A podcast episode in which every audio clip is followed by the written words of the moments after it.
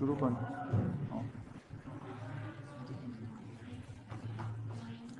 من برای چندمین بار این بحث سبع سماوات رو ادامه بدم. خوش خوشم اومده خالص. از اینکه اشکالایی پیش میاد از حل کردن مشکل و اینا برات فکر می‌کنم بد نباشه. بذار من اول یه بار دیگه سعی کنم توضیح بدم، چون فکر می‌کنم یکی از سوالایی که تو جلسه قبل شد یه جوری مشکل مربوط به همین مفهوم این بود که این هفت آسمان دیگه دقیقاً. آقای مهینی پرسید که چرا مثلا هفت سیاره یا هفت کره گفته نمیشه، چرا هفت آسمان گفته میشه. من دقیقاً چیزی که در واقع مردم میدونستن و ما الان نمیدونیم برای خاطر اینکه شبا آسمون رو زیاد نگاه نمی‌کنیم، چون سریال‌های خیلی جالبی تلویزیون پخش می‌کنه که برای آدم حیف آسمون رو نگاه کنه. ولی قدیما اینجوری بود که مردم همه یه چیزی میدونستن. این چیزی که توی آسمون میدیدن براشون جالب بود و برای ما واقعا شاید دیگه خیلی جالب نیست. این چیز بود دیگه، اینکه یه سری اجرام آسمانی بودن که اینا خیلی خوب ترکیبشون رو درک می‌کردن. اینکه پایین‌ترین از همشون ماهه، از همشون نزدیک‌تر به ماست. بعد به ترتیب عطارد، زهره است یا آره دیگه فکر کنم اینجوری میشه. عطارد و زهره، خورشید یا یا برعکس دارم میگم، زهره اوله، بعد عطارد، بعد خورشید، بعد مریخ، بعد مثلا فرض کنید مشتری و زحل. این هفت آسمان اینا هستن. و چیزی که برای این آدما جالب بود این این بود که اینا توی یه فاصله های مشخصی قرار دارن. مثلا هر شب فرض کنید اینو این صحنه رو می‌دیدن که ماه در میاد و اینو درک می‌کردن که زهره توی یه سطح دیگه‌ای همیشه داره حرکت می‌کنه که بالاتر از اونه. و همینطور بعد مثلا خورشید و اینکه اینا لایه لایه هستن. یه چیزی در واقع میفهمیدن از آسمونی که نگاه میکردن. فقط مسئله دیدن این کرات نبود، اینکه اینا یه فاصله های منظمی رو در واقع حفظ میکنن. یه ساختاری اینجا بالای سر ما وجود داره، دقت میکنید؟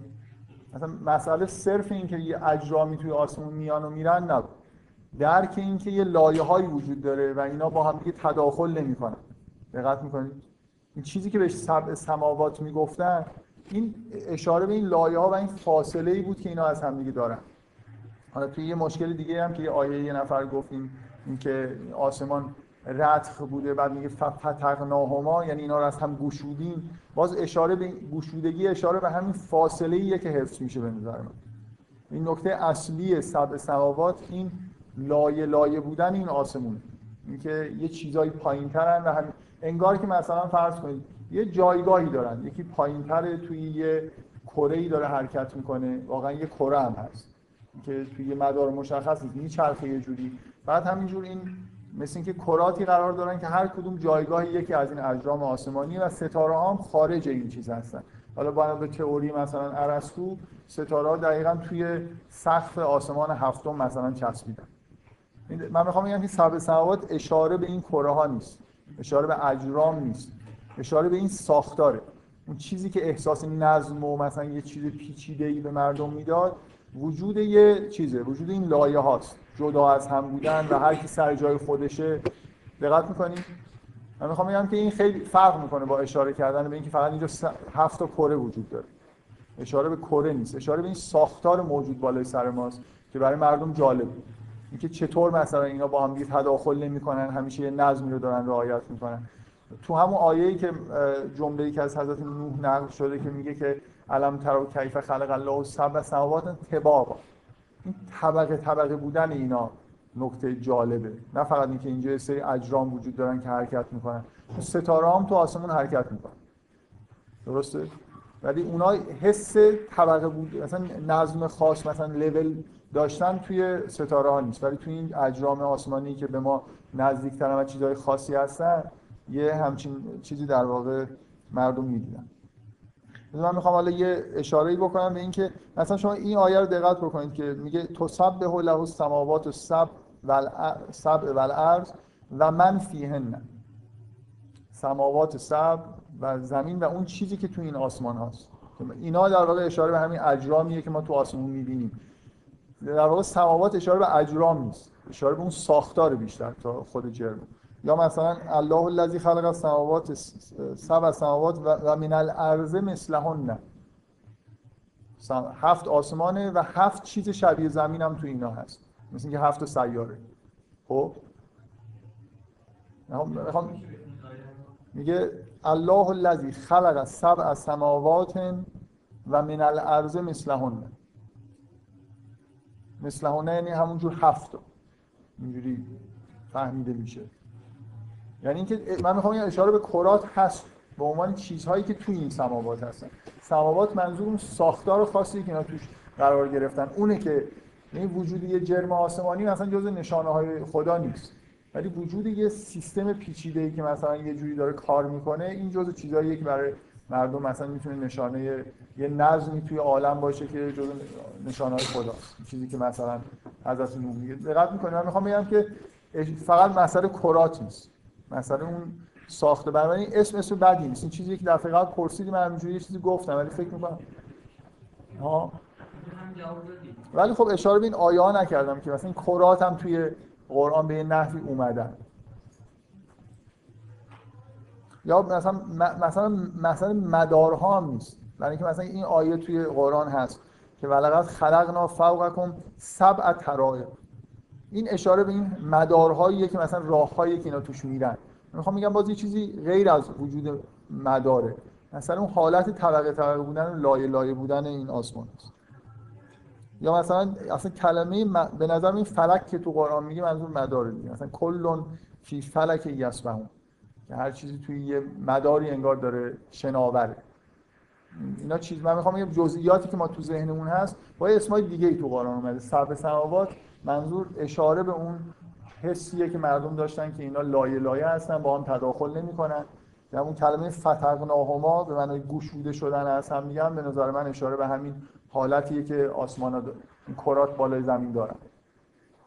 این که مردم اسلام حس راجعش شعرهای عرب می‌فهمن، راستو با هم من خیلی تو این زمینه راستش رو می‌خوام چیز ندارم. مردم اینجوری می‌دیدن، مردم همه دنیا می‌دیدن، آستکا هم می‌دیدن، کاملا مثلا اسناد چیز دارن، خیلی مصری‌ها مثلا خیلی ها آسمون رو نگاه می‌کردن، همه می‌فهمیدن. یونانی‌ها که اصلا تئوری قبل از اینکه به مثلا زمان پیغمبر، یونانی‌ها چیز داشتن دیگه، اصلا تئوری هم داشتن.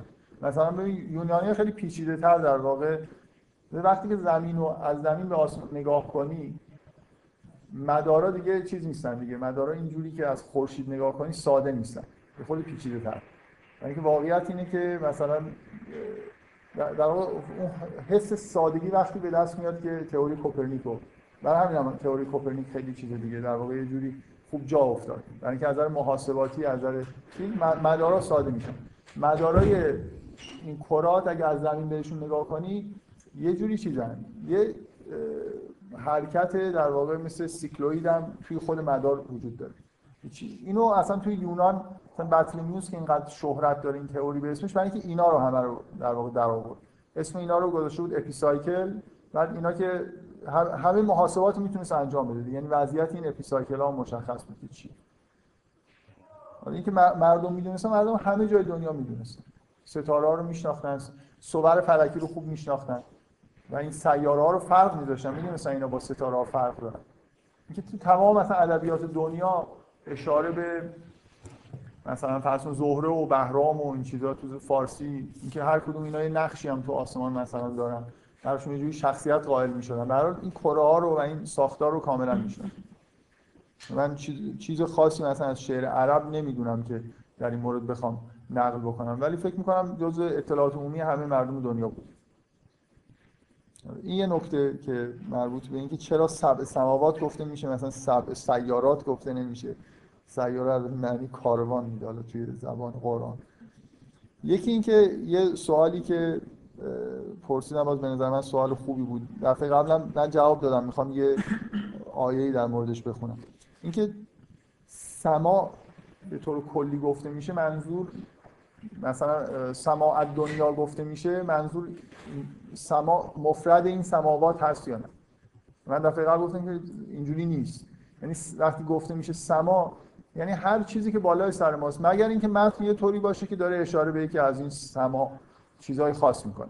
مفرد این سمت به طور کلی وقتی با به طور مثلا از سما گفته میشه تو زبان عربی سما یعنی هر چیزی که بالای سر ما قرار داره و تو قرآن هم کاملا اینجوریه، یعنی سبع سماوات توی سما هستن، توی آسمان هستن و سما انگار چیز کلی تریه. عرش هم مثلا یه جوری شاید بشه گفت توی سماست، یعنی با این بالای سر ما قرار داره، یه چیزی که ما از پایین که بالا نگاه می‌کنیم می‌بینیم. این آیه رو می‌خوام بگم، این آیه به نظر من آیه جالبیه. میگه ثم استوى إلى السماء، میگه سپس به آسمان پرداخت. فسواهن سبع سماوات، فسواهن سبع سماوات. نمیگه که من می‌خوام بگم با اون تئوری بطلمیوسی تناقض داره. تئوری بطلمیوسی اینه که چیزی که تو آسمان هست همین سبع سماوات، درسته؟ یعنی چیز دیگه قائل نیستن دیگه. مردم هم همینجوری فکر می‌کردن این سبع هفت آسمانه و دیگه ستاره‌هامون تهشن، تموم میشه دنیا. خب نمیگه ثم استوى إلى السماء، به آسمان پرداخت، فسواهن سبع سماوات. نمیگه آسمان را سبع سماوات کرد، به صورت سبع سماوات شکل داد. مثل اینکه میگه ثم استوى إلى السماء، به آسمان پرداخت و این هفت آسمان رو شکل داد، هفت آسمان رو هفت آسمان کرد. فسواهن اشاره به این هفت آسمان میکنه که اینها رو به صورت هفت آسمان در آورد. نمیگه که آسمان رو به صورت هفت آسمان در آورد. این منظورم چیه؟ اینکه این ضمیر بر نمیگرده به سما و از این آیه نه تنها بر نمیاد که سما همین هفت آسمانه، بیشتر برمیاد که انگار یه بخشی از این سما هفت آسمان توش قرار داره. متوجه هستی منظورم چیه؟ آره. همش دارم میام به تو جواب میدم. یکی دیگه پرسیده بود. کلام بعدی یعنی برمیگرده ضمیر اونها. آره، یعنی یه جوره عجیبی چیز دیگه. میگه آنها را سبع سماوات قرار داد. یعنی این هنه برمیگرده به خود این، مثل اینکه داره در مورد این صحبت میکنه که به آسمان پرداخت و یه قسمتش این هفت آسمان اینا رو شکل داد.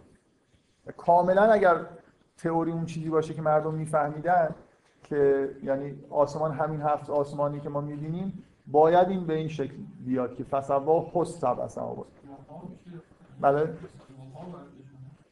آره، فسواهن مثلا سبع سماوات، یعنی آسمان رو به صورت سبع سماوات در آورد. اینجوری نیست. ضمیر جمع برمیگرده به خود سبع سماوات. من اینکه تا... به نظرم این حس توش هست که هر چیزی تو آسمان هست، فقط این سبع سماوات نیست. خب این یه چیزی مربوط به فرق بین سما و سبع سماوات.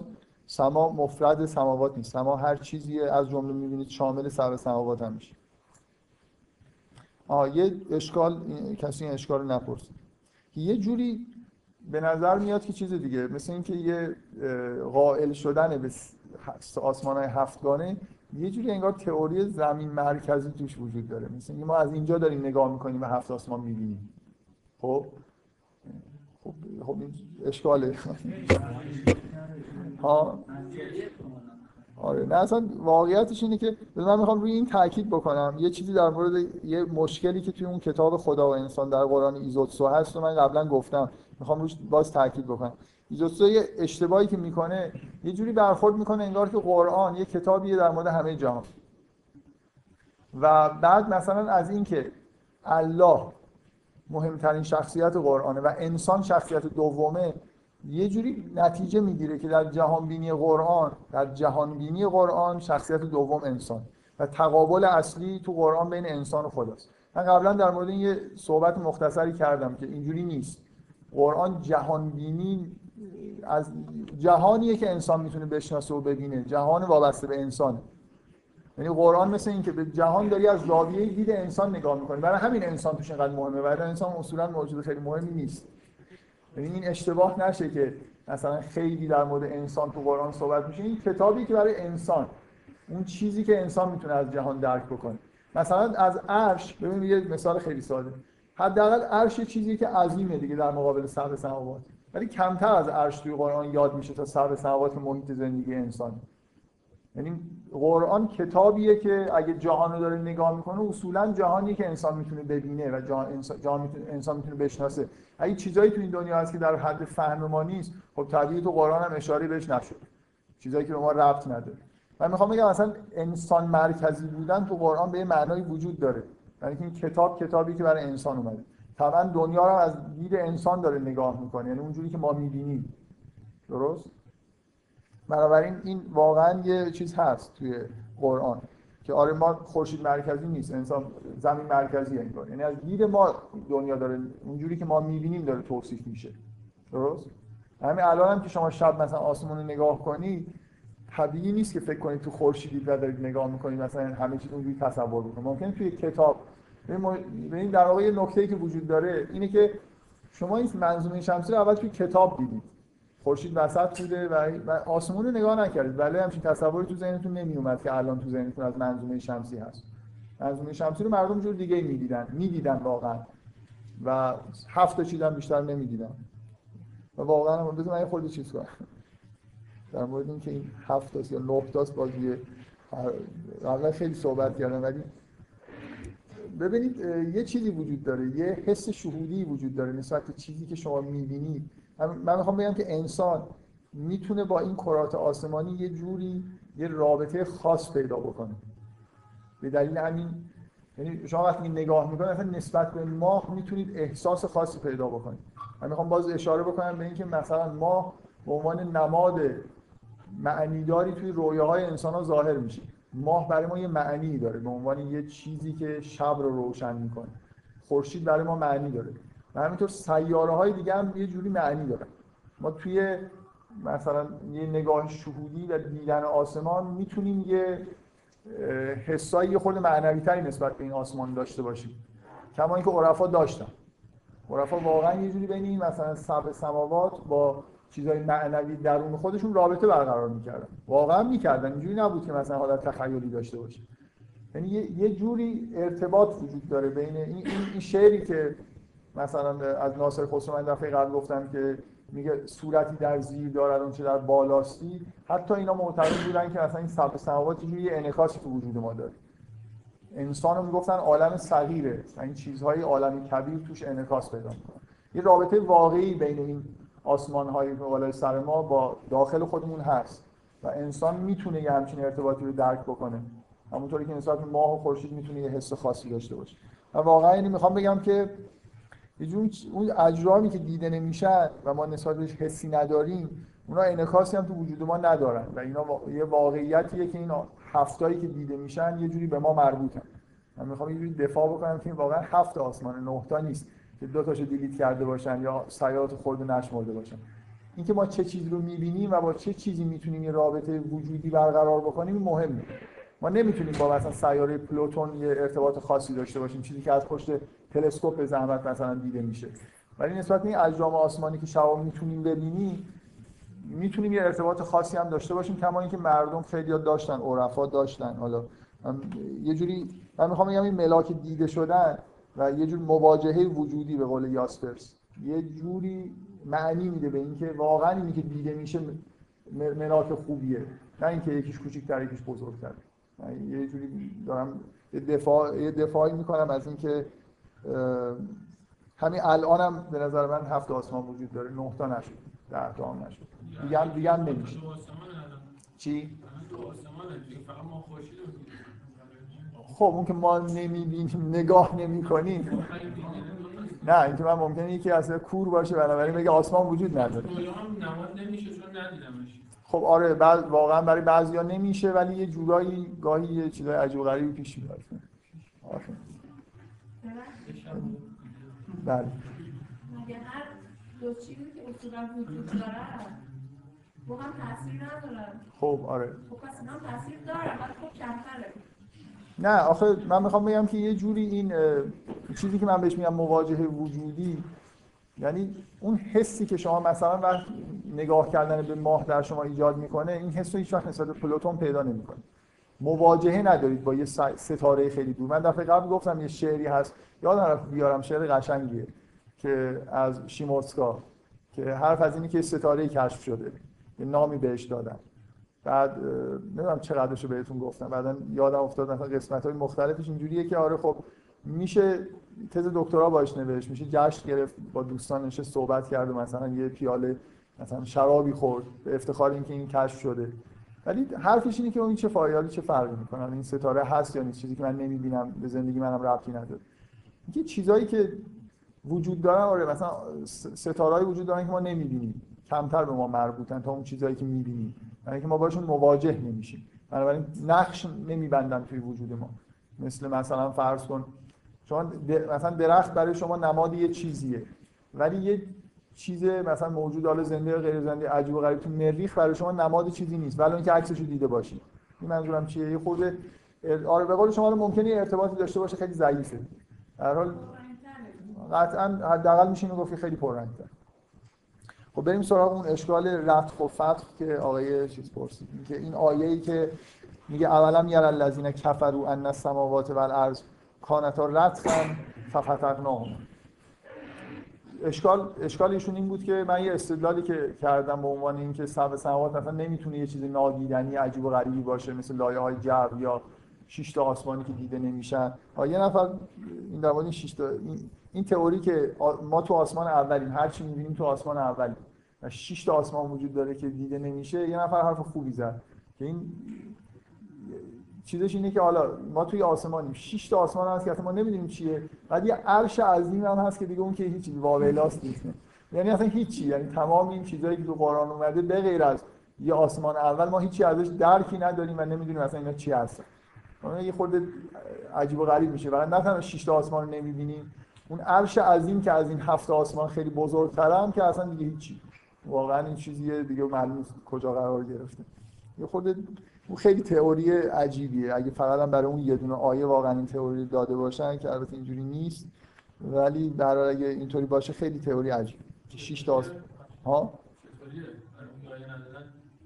به نظر من برای خاطر همین که مثلا چیز دیگه این که سبع سبع سبع سماوات نیست، معلوم شده نه تا است، همین حسابا، یعنی جو حالت توجیه کردن داره. فکر می‌کنم یعنی قبل از این ماجراهایی که مثلا ساینسی بیاد و تئوری بطلمیوس مثلا باطل بشه، فکر می‌کنم از اون آیه همچین نتیجه مفصلی می‌گرفتن. یه چیزی داره فکر کنم، یه روایتی خیلیشون انگیزشون می‌شدن به اون روایت. یه روایتی که میگه که همینجوری میگه. آه.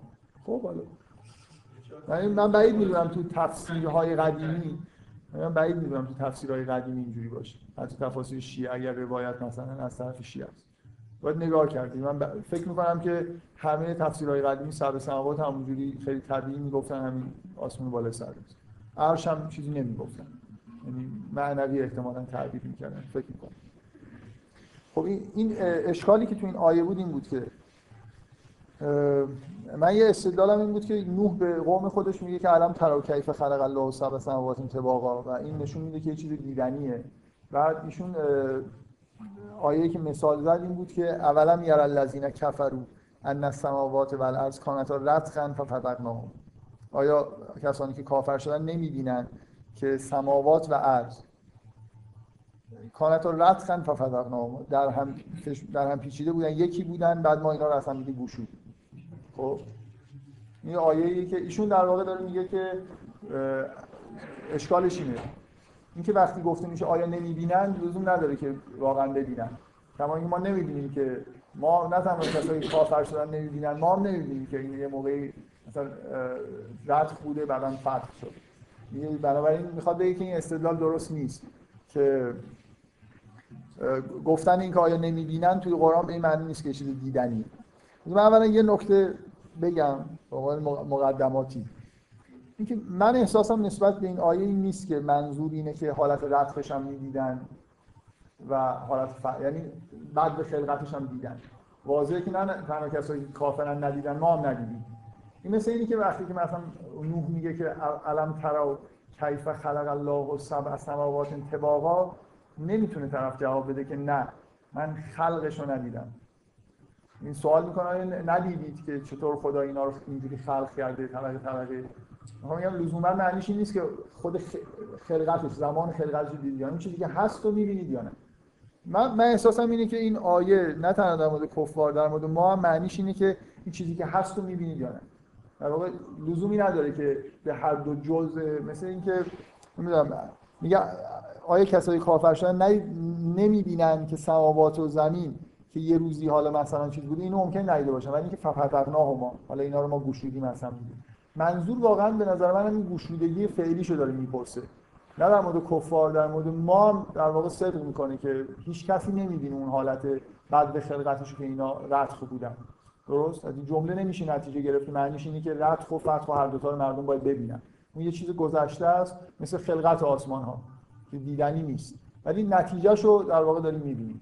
من به نظرم میاد که این آیه معنیش اینه، ولی واقعا جوابی که به شما میخوام بدم همونیه که دفعه قبل گفتم، قبل‌ترش چند بار گفته بودم. این که بذارم از این چند تا آیه بخونم که شبیه همین آیه است که نشون بده که معنیش این نیست که چیز دیدنی. مثلا میگه اولا اولا یرا کیف یبدئ الله الخلق ثم یعیده. آیا نمیدینید که خدا چجوری این خلق رو به وجود آورده بعد اینو باز میگردونه؟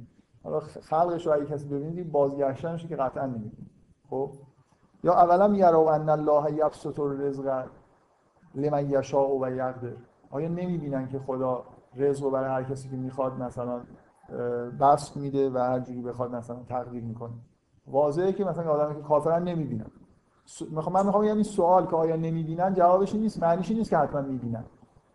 خدا داره به پیغمبر، این در واقع خدا داره به پیغمبر میگه، پیغمبر همه اینا رو میبینه. پیغمبر میبینه و مؤمنین میبینن که خداست که رزق مثلا میده و براشون خیلی واضحه. یه سوال به اصطلاح حالت چیز داره، اینکه آیا آیا اینا نمیبینن؟ مثل اینکه آره خب نمیبینن دیگه، واقعا واقعیتش اینه که اینا نمیبینن. یه چیز واضحیه ولی نمیبینن. سوال حالت این داره که این یه چیز این یارو چیز نمی‌دونن، نداره سه بیشتر نمی‌دونن. آخه شما مثلا خودتون مثلا مدرسه واقعا می‌خورن یادش. آخه نمیشه معنی کرد ندانسته اید. میشه گفت که میشه گفت که آیا نمی نمیشه ترجمه رو عوض کرد. سوال اینه که آیا نمی‌بینن، ولی منظور اینه که نمی‌بینن، حتما نمی‌بینن که ایمان نمیارن دیگه. درست؟ من می‌خوام بگم که اینا و من میخوام بگم این فرق میکنه با اینکه نوح به قوم خودش به عنوان استدلالی چیزی میگه.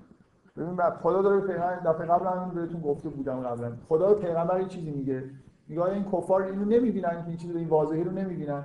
جوابش اینه آره اصلا نمیبینن که ایمان نمیارن. درست؟ ولی اینکه من برام به عنوان استدلال به قوم نوح یه چیز عجیب و غریب بگم که اونا اصلا نمیشناسن و نمیبینن، این خیلی فرق میکنه. این این آیه خطاب به کفار نیست. به کفار نمیگه که آیه شما نمیبینید. اصلا کفار مخاطب قرآن نیستن، قرآن رو نمیخونن. مثل اینی که به ماها که یه چیزایی رو میفهمیم داره میگه که واقعا اینا به پیغمبر داره میگه اینا نمیفهمن، چیزی این سادگی رو نمیفهمن. و جوابش واقعا اینه که نمیفهمن. اینا این چیزایی که پیغمبر میبینه و مؤمنین درک میکنن رو درک نمیکنن، نمیفهمن اصلا رزق خدا میده. من میخوام بگم که این نوع سوالا نمیشه ازش استدلال کرد که پس این چیز خیلی واضحیه که همه میدیدن که خدا رزقو میده. اونا اصلا یه جوری خدا رو توی زندگی خودشون دخیل نمیدونستن، چه برسه اینکه اصلا در مورد رزق بخوان صحبت بکنن. من میخوام بگم این سوالای قرآن معمولا دقیقاً حالت نمیدیدن داره. مثل اینه که ترجمهش این نیست، ولی معنیش اینه که در یه چیزی در یه چیزی داره صحبت میکنه که اگر ببینن باید ایمان بیارن و واضح هم هست، ولی اینا نمیبینن.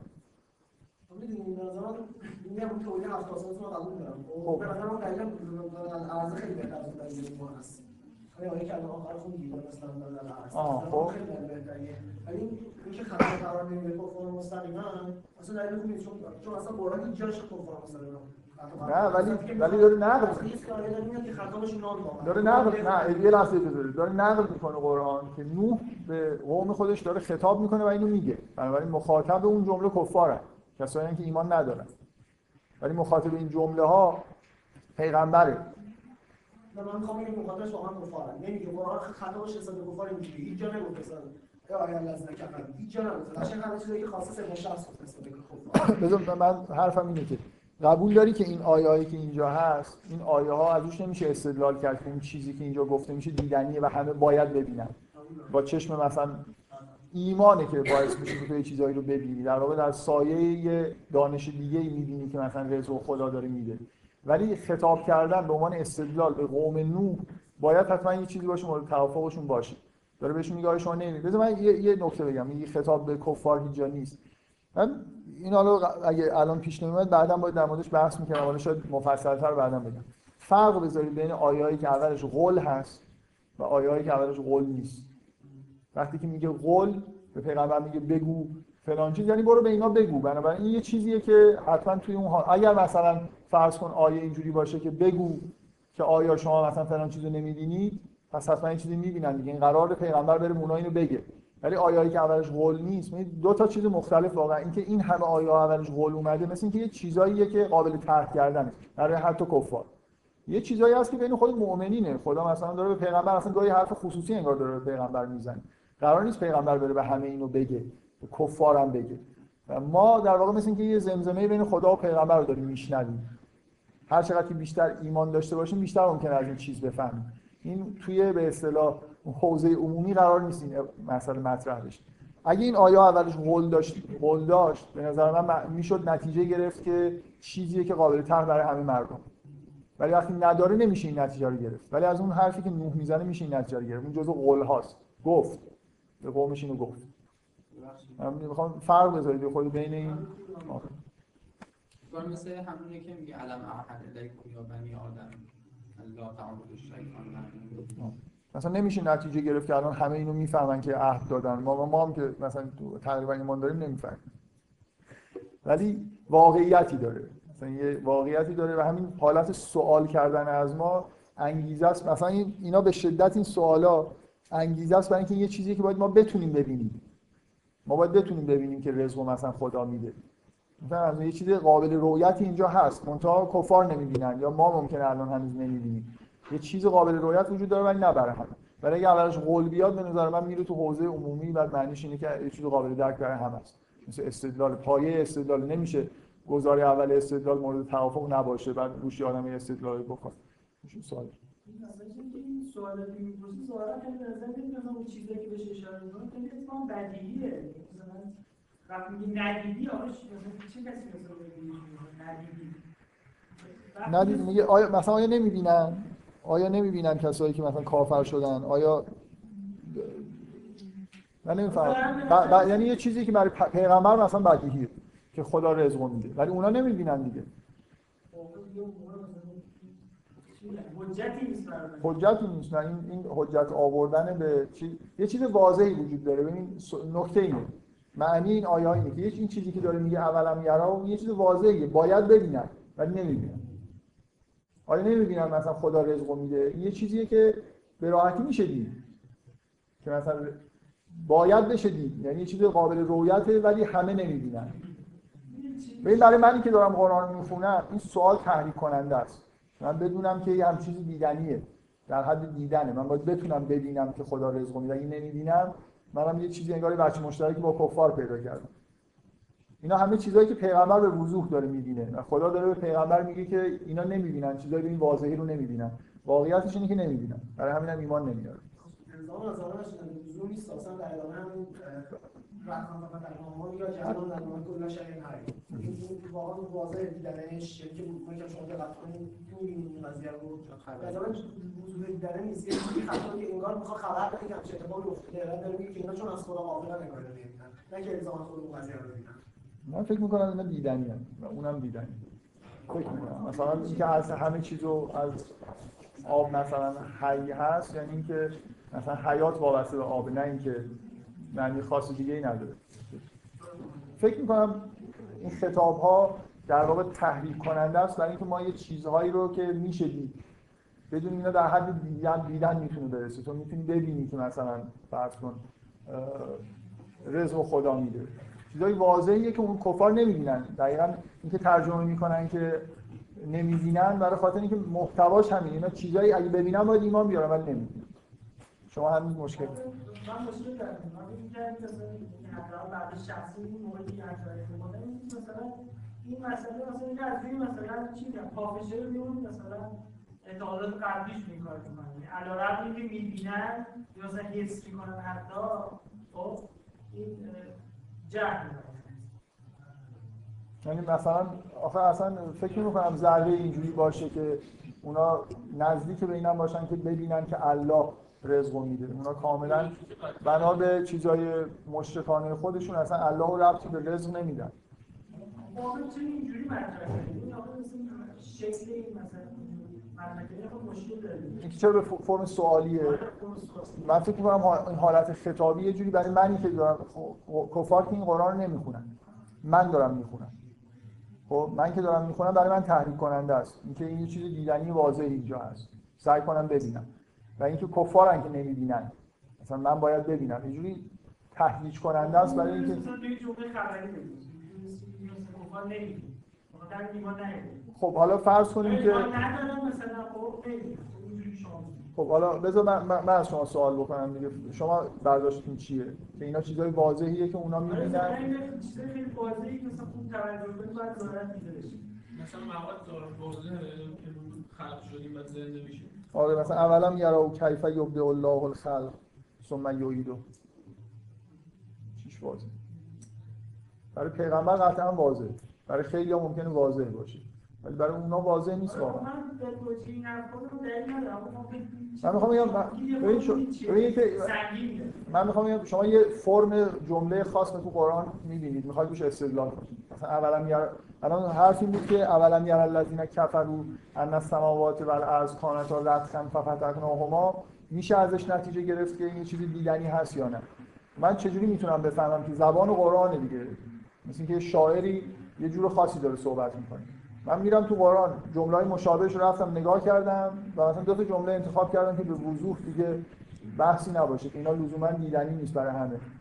من میخوام بگم که بنابراین تو این کتاب وجودی همچین جمله معنیش وضوح دیدن اون چیز نیست، بنا به خود کتاب. میفهمی منظورم چیه؟ من من میخوام ببینم مثلا فرض کنید شاعری ممکنه یه اصطلاح خاصی داشته باشه، مثلا همین که کاری که با واژه ها می‌کنیم، اینکه این اصطلاح وقتی به کار میبره منظورش چیه؟ آیا وقتی همچین سوالی میکنه منظورش اینه که این واضحه برای همه آدم‌ها یا واضح نیست؟ ممکنه احتیاج به چیز دیگه ای داشته باشه.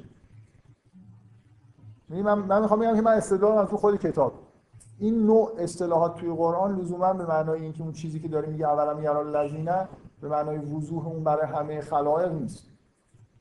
چیزیه که باید بتونم ببینم ولی نمیبینم، انگار چشم بستن به دلیل اینکه شرایط شناختیشو ندارن، نه اینکه تعمد داشته باشن.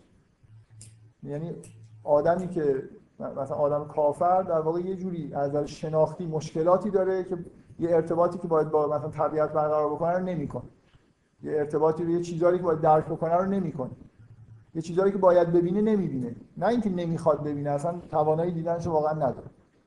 من فکر می‌کنم یه جوری اصلا این لحن صحبته، من حداقل ترجیح میدم یه جوری کار کردن ناخودآگاه تا اینکه مثلا بگی بریم ببینیم اینجوری.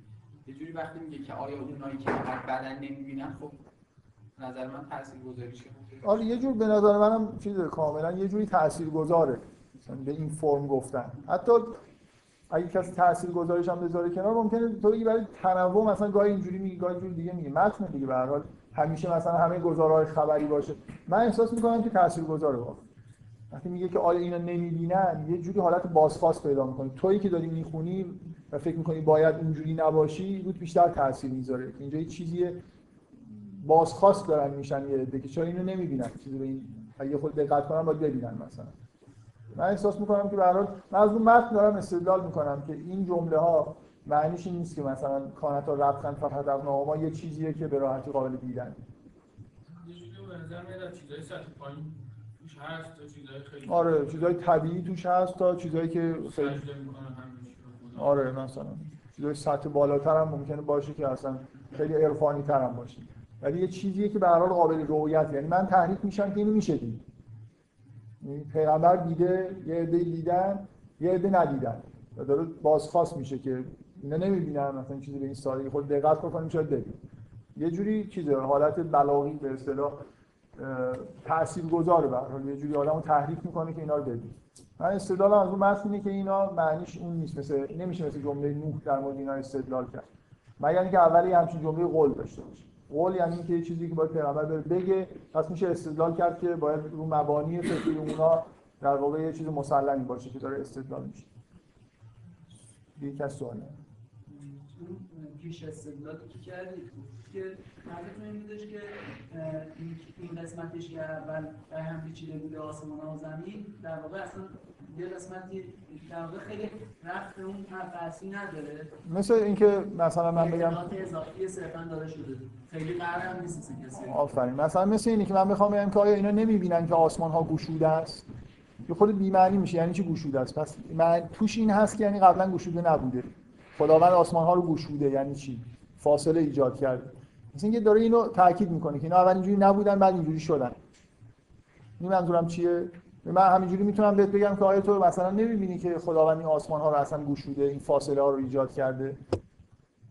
یه جوری باید انگار که این قبلا نبوده دیگه، داره اشاره به این میکنه که اینا قبلا اینجوری نبودن، اینا قبلا مثلا موضوع یه چیز بودن بعدا از هم دیگه گشوده شدن. ولی ولی اون قسمت اولشو قرار نیست قرار نیست کسی ببینه، مثلا تاکید روی اینه، مثلا تاکید روی اینه که نه، تاکید روی این که اینا یه عملی انجام شده که اینا از هم دیگه گشوده شدن. من احساسم اینه در مورد اون آیه خاص که ما مثلا فکر می‌کنم که چون مربوط به بدل خلقت نمیتونیم ببینیم، ولی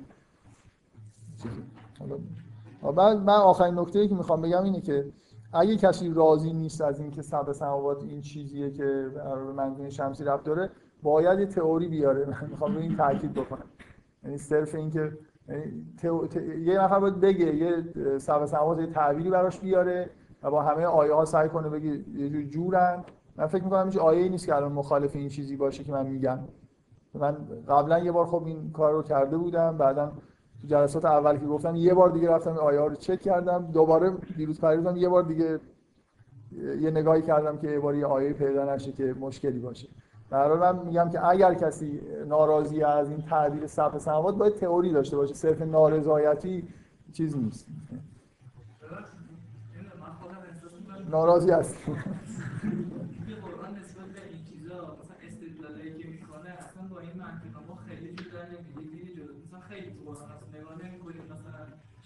زمین رو قرار زنده می‌کنی، مردار رو همینجوری زنده می‌کنی، نمی‌بینی، ما نمی‌بینیم دیگه، چه رفت؟ ولی باید ببینید. ساعت میشه مثلا مردار زنده. ولی باید ببینید یه چیزی اونجا وجود داره. مثلا این چیزایی که هست، اون چیزی وجود داره، اصلا دیدش فرق داره. نه نه، اون سوالا همش اینطوریه که اونجا یه چیزی هست که اگه دقت بکنی چیزی می‌بینی. خب مثلا خیلی اینطوریه، نگاه نمی‌کنی. همش هم اینطوریه. چه چی چی آره خب باید یعنی یه چی اونجا رو نگاه کنی، شما جلسات اول گوش نکردید. خب پس جواب نمیدم. در مورد این چیزا خیلی صحبت شده که اینکه اینکه منطق قرآن با منطق مثلا استدلالی ما فرق میکنه، من اونجا فکر کنم به اندازه یه جلسه کامل صحبت کردم و همین چیزا هم در موردش بحث شد. سبع سماوات که به نظر من خیلی ربط به اون موضوع نداره، این یه دید طبیعی که مردم آسمان رو میدیدن، نظام آسمان رو میفهمیدن و تو قرآن هم اومده، درست هم هستش، اشکالی هم نداره. هنوزم به نظر من هفت است. خب بریم سراغ چیز واژه‌های جدید. من هنوزم اگه کسی سبع سماوات اشکال بگیره ادامه میدم. به عنوان یه مسئله‌ای که طولانی ترین بحث در موردش توی کتاب کلاس شده، هرچند خیلی واقعا نکته مهمی نیست، فهمیدن سبع سماوات تو فهمیدن قرآن اثر نداره، ولی من به عنوان اینکه متد رو خوب داریم اینجا پیاده می‌کنیم، یعنی اینکه خلاصه اگه کسی مخالفه باید آیه بیاره، باید من باید سعی کنم تطبیق بدم. الان این بحثی که در مورد این اولم یرال لذینا کفروا شد به نظر من خیلی بحث خوبیه، چیزی که من دقت نکرده بودم بهش، خلاصه یه نفر به ذهنش میرسه میپرسه، اینا یه جوری این مفهومو چیز سرش میکنه، خود بحثو غنی‌تر میکنه. من اونجا روش دارم که عرش، یعنی عرش عظیم و عرش معمول فرق میکنه. نه یعنی چی؟ نه با عرش معمول آخه اینکه مثلا خب اونجا که اومده در ادامه خلاص مثلا سوال عرش عظیم اومده، مثلا یه جایی دیگه مثلا میگه که یوسف وقتی مثلا پدرش آ خب اون که معلومه، اینکه یوسف مثلا پدرش رو برد بالای عرش معنای مثلا تخت پادشاهی، یا ملکه سبا مثلا چیز داشت، یه عرش عظیمی داشت، اینکه معلومه فرق میکنه با اون عرش عظیمی که مال اون عرش الهیه، این عرشیه که ما بهش، این همون چیزیه که یه واژه از یه چیز ناسوتی شروع میشه به معمولا اینجوریه دیگه، مثلا ایمان معنی خیلی ساده بین خودمون داره، یا کفر معنی ساده بین خودمون داره، یه چیزی هم داره در ارتباط با خدا.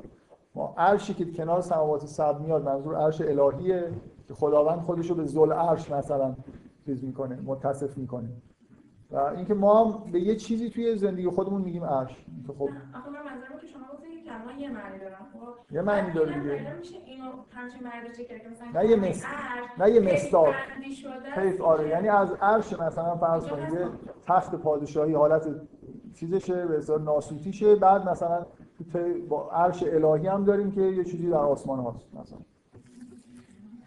خب من میخوام در مورد صلات و تسبیح به خود صحبت کنم، اینا خیلی معنوی تر، اینا واقعا این بحثا تو فهمیدن قرآن خیلی موثر نیستن، این بحثا من تو سبع سماوات فقط یه جوری چون دیگه چیز شده بحث کهنه شده، منم اینجوری علاقه‌مند شدم که تکمیلش کنم.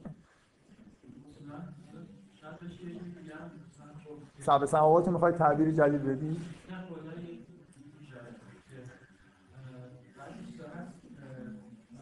بیشتر میکنه میبینه اون حرف درسته. بدشانسی به این میگم. خب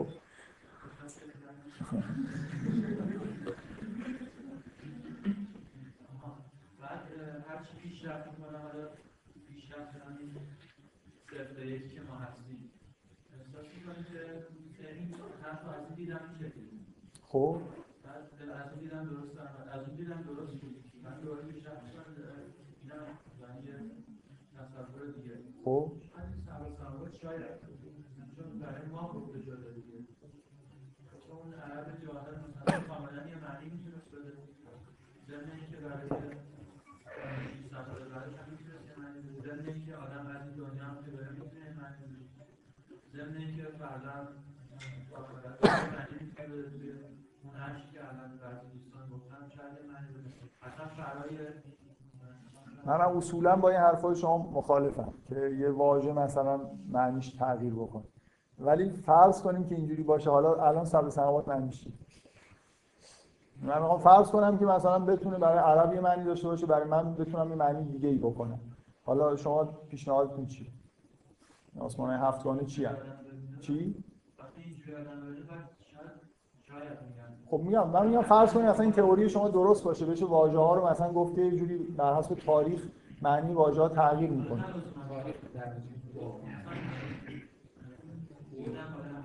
هر چیزی که توش هستی اون جایی که این حرف این معنا روان میشه.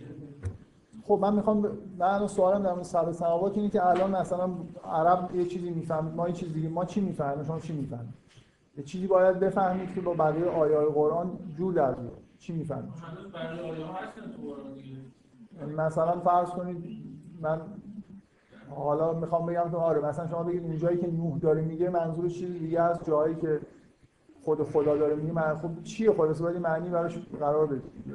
اگه تئوری دارید بگید.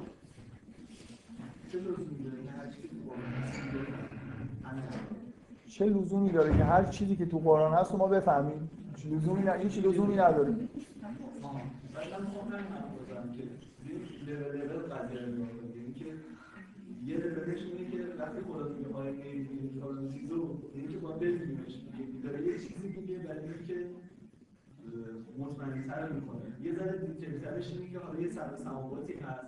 حالا بیایم اینجوری نگاش کنیم که حالا ممکنه دید شما باشه که این همین حرفمون که از هزار و یک سال قبل بوده ممکنه یه چیزی باشه که ما نمی‌دونیم. میشه در این حد نگاش کرد. من می‌خوام بگم حتی اگه ما یه ذره دقیق‌تر هم بشیم، یعنی حتی به اون سطحم گیر بدیم، می‌تونیم یه معنی توش در بیاریم. یعنی خدا نمیگه همه همینجوری بزنه که رو هوا باشه. از هر کلمه کلمه‌اش معنی منظوری داشته. خب من میخوام بگم که اینقدر چیز نیست که خوابه اینو برای سبع سماوات بوده مردم اینجوری فکر می‌کردن الان که مردم من مردم اینجوری فکر می‌کردن من نمیگم مردم اینجوری فکر می‌کردن مردم اینجوری می‌دیدن و اگه ما هم نگاه کنیم همون رو الان می‌بینیم. من نمیگم یه فکر غلطی بوده مثلا مثلا فکر درستی بود. من میخوام بگم که اگه مردم یه جور دیگه می‌بینن یه جوری می‌تونن همچین رفرنسی رو باور پیدا کنن. نوراتون این کارو می‌کنه. هر چی مثلا تو ذهنشون نسبت میدن ولی با نه مسئله اینه که تو باید اگه چیز دیگه میفهمی الان از سبع سماوات به غیر از اون چیزی که عرب میفهمیده هر چیزی موضوع اینه که تو هر تعبیری که داری باید با همه جا آیات قرآن که اون واژه توش اومده بخونه. اینم قبول نداره. ببین ایشون قبول نداره که واژه ها معنی ثابتی دارن. ایشون حتی قبول نداره که توی قرآن یه واژه معنی یکسانی داشته باشه. یعنی مثلا یه جا سبع سماوات نوح که داره میگه منظورش یه چیزه یه جای دیگه منظور کلا یعنی من به نظر من این جزء این به نظر من جزء بدیهیاتی که ز... نشانه ضعف یه متنه اگه چند تا معنی مختلف رو براش یه واژه انتخاب کنیم. چرا ضعف برای که ابهام ایجاد میکنه ابهامایی که ممکنه قابل رفع هم نباشه. بله ممکنه ممکنه یه نه من شما باز جلسات قبل گوش نکردید. من این مثال رو به عنوان اصل در واقع یه جوری گذاشتیم. مثلا ممکنه یه زبانی کلمه چشم و چشم رو عین میگه و قرآن هم همینجور میگه. خب آره ولی اگر دو تا واژه میشه انتخاب کرد برای تمایز قرار قائل شدن، حتما خب دو تا واژه، چون مخصوصا تو سبک قرآنی که نگاه کنید مثلا برای گناه کلمه خطا هست، ذنب هست، اسمم هست، تازه حالا سیئه هم هست، سوء، فحشا، اینا همه انواع گناهیه که مثلا نشون میده که خیلی سعی میکنه تضعیف بکنه، فرق بذاره. اینکه بیاد مثلا در مورد یه پدیده مثل سبع سماوات گاهی معنیش یه چیز باشه گاهی چیز دیگه، خورده عجیب و غریبه. یعنی من فکر میکنم نگاه طبیعی اینه که یه واژه یه معنی داره مگر اینکه یه کسی خلافش ثابت کنه. بفهمید شما احساس میکنید اینه که برای اینکه بفهمید برای چیز کنیم که زمانی که قرآن برای مردم عربستان اون رسی که معنی احتمالا درکی کردن نه و ما هم احتمالا سعی کنیم که معنی اصلی اولیه‌ای که میشه در نظر داشت همون چیزی که اینا اصلا یه اینجا هستن اگه سوالی بشه که قبلا جوابش داده شده عصبانی میشن اگه جواب بدن. این واقعا در این مورد خیلی صحبت کردیم. سطح لغات گفتن قایمن می‌نویسن مثلا حالا بعدم بذار چیز می‌کنیم خودش داره توضیح می‌ده. خب موافقت کنم با اینکه دوستش معنیا میتونه توی یه واژه تو قرآن مثلا تکنولوژی فهمیدم بگم. مثلا من یه چیز بگم مثلا کلمه شمس، یه لحظه اجازه بدید، کلمه شمس تو قرآن هست. مردم چی می‌فهمیدن از شمس؟ مردم می‌فهمیدن که مثلا یه مثل یه حالا کره آتشینه. زمین رو هم تصوری که تو ذهنشون میومد یه چیز صاف. این که ملاک نیست، این که عرب وقتی زمین میشنید حالا ساختار کلی که فرض میکرد یا مثلا سماوات میشنید چجوری اینو تصور میکرد. من میخوام بگم آره مثلا درکی که من الان از کلمه شمس تو قرآن دارم ممکن خیلی جزئیات توش باشه که عرب نمیفهمه. مثلا الان میدونم که این جنسش چیه، بزرگیش در چه حده، فاصلهش با من چقدره، بنابراین تصور بهتری از کلمه شمس دارم. ولی مصداق شمس تو قرآن همونیه که عرب میفهمید، همون چیزی که شب روزا میاد بالا شب از اونور میره پایین. حالا اینکه من چقدر میفهممش تغییر کرده، ولی اینجوری نیست که مثلا یه دفعه بعد از یه قرنی کلمه شمس تو قرآن مثلا بشه یه ستاره دیگه که عرب اینو نمیفهمید. من با این مخالفم که مصداق یه چیزی به کلی تغییر کنه، ولی میتونه اون مصداق ما بهتر بفهمیم در اثر علم بیشتری که داریم. کما اینکه من فکر میکنم الان عرشو اگه قبول بکنید که معنیش اینه، داریم یه معنی بهتری از عرش می‌فهمیم که اونا نمی‌فهمیدن، برای اینکه تئوریشو نداشتن، یه جور دیگه نگاه می‌کردن. اینجوری نیست که یه چیزی که عرب می‌فهمید ملاکه همراه با همه تصورات جانبیش. ولی این یه خورده عجیب و غریبه که سبع سماوات معنیش در طول تاریخ یا با درک آدم‌ها تغییر بکنه. من به نظرم میاد یه چیز عمومی. حالا باز اگه صحبتی هست مثلا بحث‌های خود کلی میشه، از سبع سماوات خارج شده مسئله مثلا اینکه اصلا یه واژه معنی باید داشته باشه یا نه. ما فرض رو بر این گذاشتیم که معنی هر واژه یکی مگر اینکه خلافش ثابت بشه. فرض گذاشتیم. مثلا اینکه مثلا تئوری به عنوان اصل قبول کردیم. نمیشه ثابت کرد که اینجوری. من فکر می‌کنم اینجوری هست. حالا سعی می‌کنم مثالایی بزنم که همه جا در واقع بین معانی مختلف یه واژه یه رابطه وجود داره. مثلا طیفه، بی‌ربط نیست. مگر اینکه به قول ایشون مثلا ظرف زبان، حالا مثلا چشمه و چشم یه کلمه براشون هست، توی تکست معلومه، ابهام ایجاد نمی‌کنه. اینجا چشمه، اینجا چشمه است. همچنین درست عکس بگیریم، قابل دفاع رو بزنیم. من می‌خوام آخه قابل دفاع نمیشه اثباتش کرد. یعنی طبیعی را تکلم پیش‌فرض هر دو نفری که اون حرف می‌زنن، شروع کردن به حرف زدن، یه فرضی دارن. حالا طرف می‌تونه بعداً بیاد یه تشکیل کنه، تشکیل کنه. ولی خب مثلا چیزی هم که علامه خیلی تاکید داره که قرآن هم از صرف کلام دیگه سری حرف زده شده.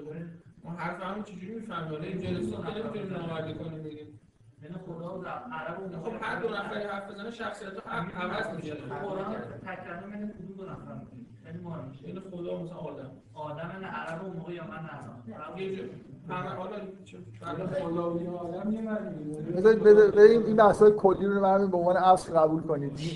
میریم واقعا اینجوری نیست که من بتونم ثابت بکنم که مثلا توی یه متن یه واژه معنی باید داشته باشه یا نه. من همینجوری به طور کلی میگم به نظر من ضعف یه متن برای اینکه ابهام ایجاد میکنه، مگر اینکه شما بگید که واژه رو تکست مشخص میکنه که اینجا مثلا واژه معنیش چشمه است، اینجا چشم. من احساسم اینه که اصل بر اینه که واژه یه معنی خاص داره ولی طیف داره. مثلا ایمان میتونه حالت از ناسوتی تا مثلا یه چیز خیلی معنوی رو در بر بگیره، ولی اینجوری نیست که بی ربط باشه. من مرتبا برای معنی کردن واژه از همین دارم استفاده میکنم که مثلا ببینم اگه کفر رو میخوام معنی کنم اون یه حالتی که بین خود مردم به کار رفته خارج از تکست دینی چی بوده و ارتباط قرار قائلا بین این پایین چه معنی میده با اون چیزی که بالا هست. بفهم شما قطعا واسه این که دو تا معنی داشته باشه یه استثنایی گذاشته بودین که مثلا وقتی که دو تا معنیش هر دو مثلا تو اون تکست جمله درست مثلا ایجاد کنه همچین حرفی زدن. نه نه یعنی چی؟ من میخوام بگم کی مثلا من من ببین اصلی که گذاشتم اینه که واژه یه معنی داره مگر اینکه تو خلافش ثابت. نه چون گفتی که توی یه تکست این ضعف که مثلا یه کلمه دو تا معنی داشته برای اینکه ابهام ابهام ایجاد.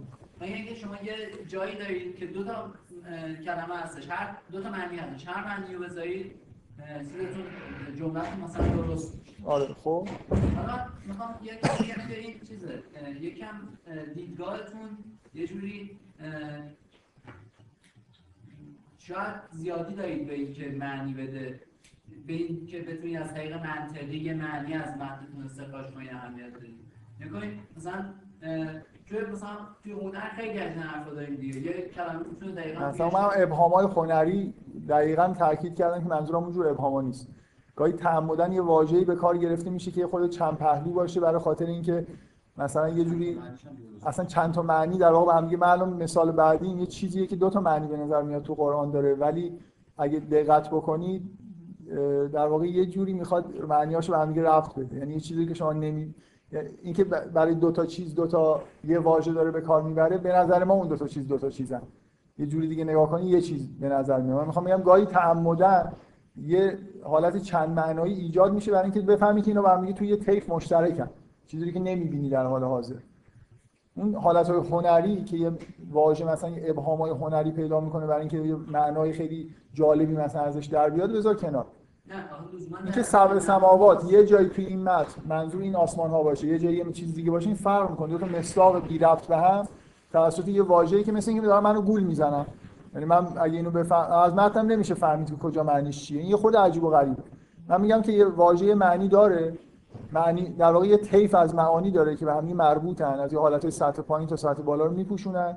این اصل مگر اینکه تو بیای بگی که آره تو اینجا نمیشه اون معنی رو کرد معنی دیگه ای داره دلیل باید بیاری. من میگم که اصل رو باید در این بذاری که وا...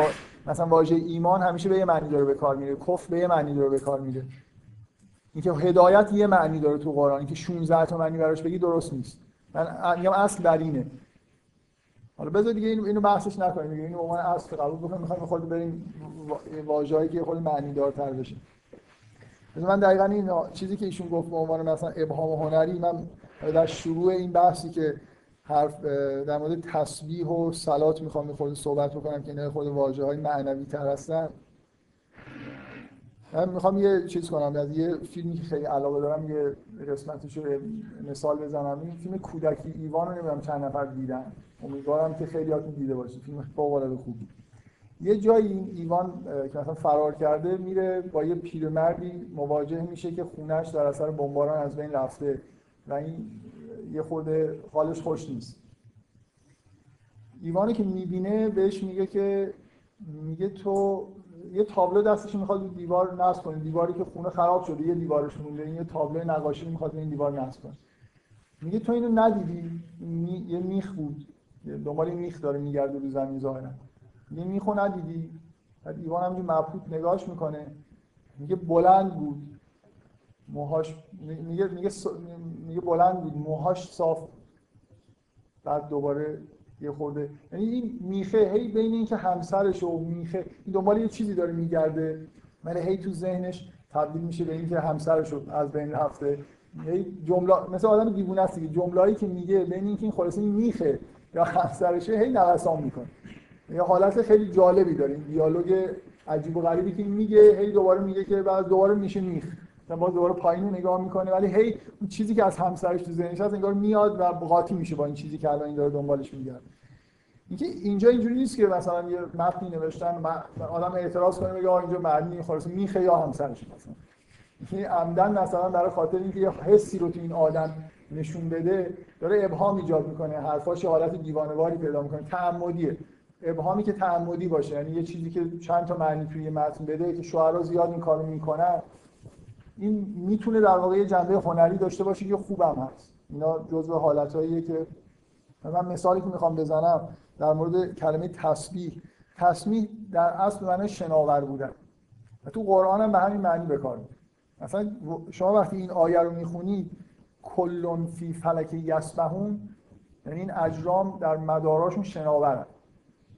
خب یا مثلا فرض کن تو این آیه‌ای که میگه و نازعات نزعن و و سابحات سبحن و ناشطات نشطن و سابحات سبحن، همه معمولا ترجمه میکنن چیزایی که شناور، شناوری، من اصلا سباحت دیگه، شناور بودن، این واژه معنی شناور بودن میده در اصل و توی یه جاهایی در مورد کرات که داره به کار میره واقعا به معنای شناوری داره به کار میره. یا مثلا فرض کن مثلا این آیه رو نگاه کن، الم تر ان الله یسبح له من فی السماوات و الارض و طیر صافات، یا این نمیبینید که هر چی که در آسمان و زمینه سبح داره میکنه، حالا من ترجمه نمیکنم این سبحو، و و طیر صافات و پرندگان بالگشوده. چه چیز مشترکی بین این چیزایی که تو آسمان هست با پرنده‌ای که بالشو گشوده و داره میره وجود داره؟ من میخوام بگم اینجاها این واژه، من, من میخوام یه توجیهی در واقع باید بکنیم. یه اصل یه چیزی که گفتیم به عنوان متد، اینکه شما میخواید مثلا بگید تسبیح به معنای ستایش کردن، حالا هر چیزی که فکر میکنید. خب چرا واژه سباحت براش به کار رفته؟ شناوری چه ربطی داره؟ باید یه ربطی داشته باشه. خب سبح سبح به معنای شناور شدن. کدوم یسبح له من فی السماوات و الارض و طیر صافات. خب پرنده پرنده بالگشوده چه ویژگی تو آسمان داره؟ میره بالا میره. بالا میره؟ نه بالا نمیره. مثلا اینکه با جریان هوا شناور، ممکنه پایین بیاد، ممکنه بالا بیاد. ها؟ ایشون میگه به مرور میاد، معمولا میاد پایین به طور طبیعی. حالا مگر اینکه خلاف سال. من من دارم حرفی که من دارم میزنم، یه خورده دقت بکنید. این فرض کنیم که تسبیح همون چیزیه که ما میفهمیم، مثلا یعنی سبحان الله گفتن. خب یه سو... یه سوال اینه که چرا واژه شناوری داره به کار میره؟ یه سوال. و اینکه در آیه‌هایی وجود داره که بیشتر شناوری معنی میده تا تسبیح گفتن با کلام یا چیز دیگه. کلن فی فلک یسبحون، فکر کنم اکثرا ترجمه میکنن که همشون در یه مدار شناورن. نمی‌گیم یه معنی شناور بودن، اون یکی معنی. من می‌خوام بگم من می‌خوام بگم کجا آوردیم؟ برای اینکه به پیغمبر مثلا میگه فسبحان الله مثلا هینا تمسون و هینا، یعنی تسبیح بگو به نظر سبحو مثلا بکرتن و عشیا، معنیش اینه که برو مثلا شنا کن. من می‌خوام بگم مثلا کلمه رو بگو مثلا من من دارم میخوام به معنیش برسیم دیگه. حالا من داریم از اینجا جای شروع کردم. تسبیح برای همه آخه از تسبیح چیزی میفهمن، مثلا سبحان الله گفتن، تقدیس خداوند، تقدیس مثلا یه جوری یه معنی تقدیس و تنزیه خداوند. این چیزی که بین همه رایجه که تسبیح رو به این معنا میفهمن تو قرآن. مثلا یسبح له ما فی السماوات و الارض میفهمن که یعنی این چیزایی که تو آسمان هستن تسبیح خدا رو میگن. اینجوری هم مثلا ممکنه حتی ترجمه بکنم. من از اینجا دارم شروع میکنم که وا... وا... چرا این واژه به کار رفته، واژه‌ای که معنی شناوری میده. این آیه طالقانی خیلی روی این واژه ش... ش... این روی این خیلی بحث میکرد که اینجا یه چ... یه نکته‌ای وجود داره که چرا برای این فعلی که ما به کار میبریم که حالا تقدیس یا تنزیه، واژه شناوری به کار میشه. باید توجیهی داشته باشیم. میگم الکی مثلا حالا گفتم شناوری، مثلا یعنی شما مثلا یسبحو یعنی مثلا یه جوری شناور شو، ولی معنیش تو قرآن یعنی که یه الفاظی رو بگو. یه این عبارت باید، این واژه رو باید من توجیهی سعی کنم داشته باشم کم، به اضافه این که من اینجوری میفهمم که در بعضی از موارد مثلا تو خود قرآن معنی شناوری میده، مثل این آیه‌ای که میگه و کلن فی فلک یسبحون، یعنی در یه در مداری شناورن. مشکلی داری؟ معنی برام مشکل نداره. مثلا اینکه اونا هسته دارشون خیلی تصدیق میکنم به همون معنی که ما دست میگیم مشکل ندارم. همون همین آیایی هم که مثال میزنید که به نظر می پرنده ها و شناوره ها، شاید شناور بودن هم ازش درش، ولی با اون حرف ما متناقض نیست. بودن تصدیق میکنم آخه کل یسبحون حتی از تسبیح نمیاد. و دقت کن یسبحون از تسبیح نمیاد، یعنی از باب تفعیل نیست. صرفاً به معنای شناور شدن. یسبحون یسبحون نیست. بعضی از این من میخوام بگم این واژه با همین ریشه شناوری تو حالت سادهش به غیر از توی باب تفعیل باز به کار رفته، معنی شناوری هم میده ظاهرا. واقعا هم ها؟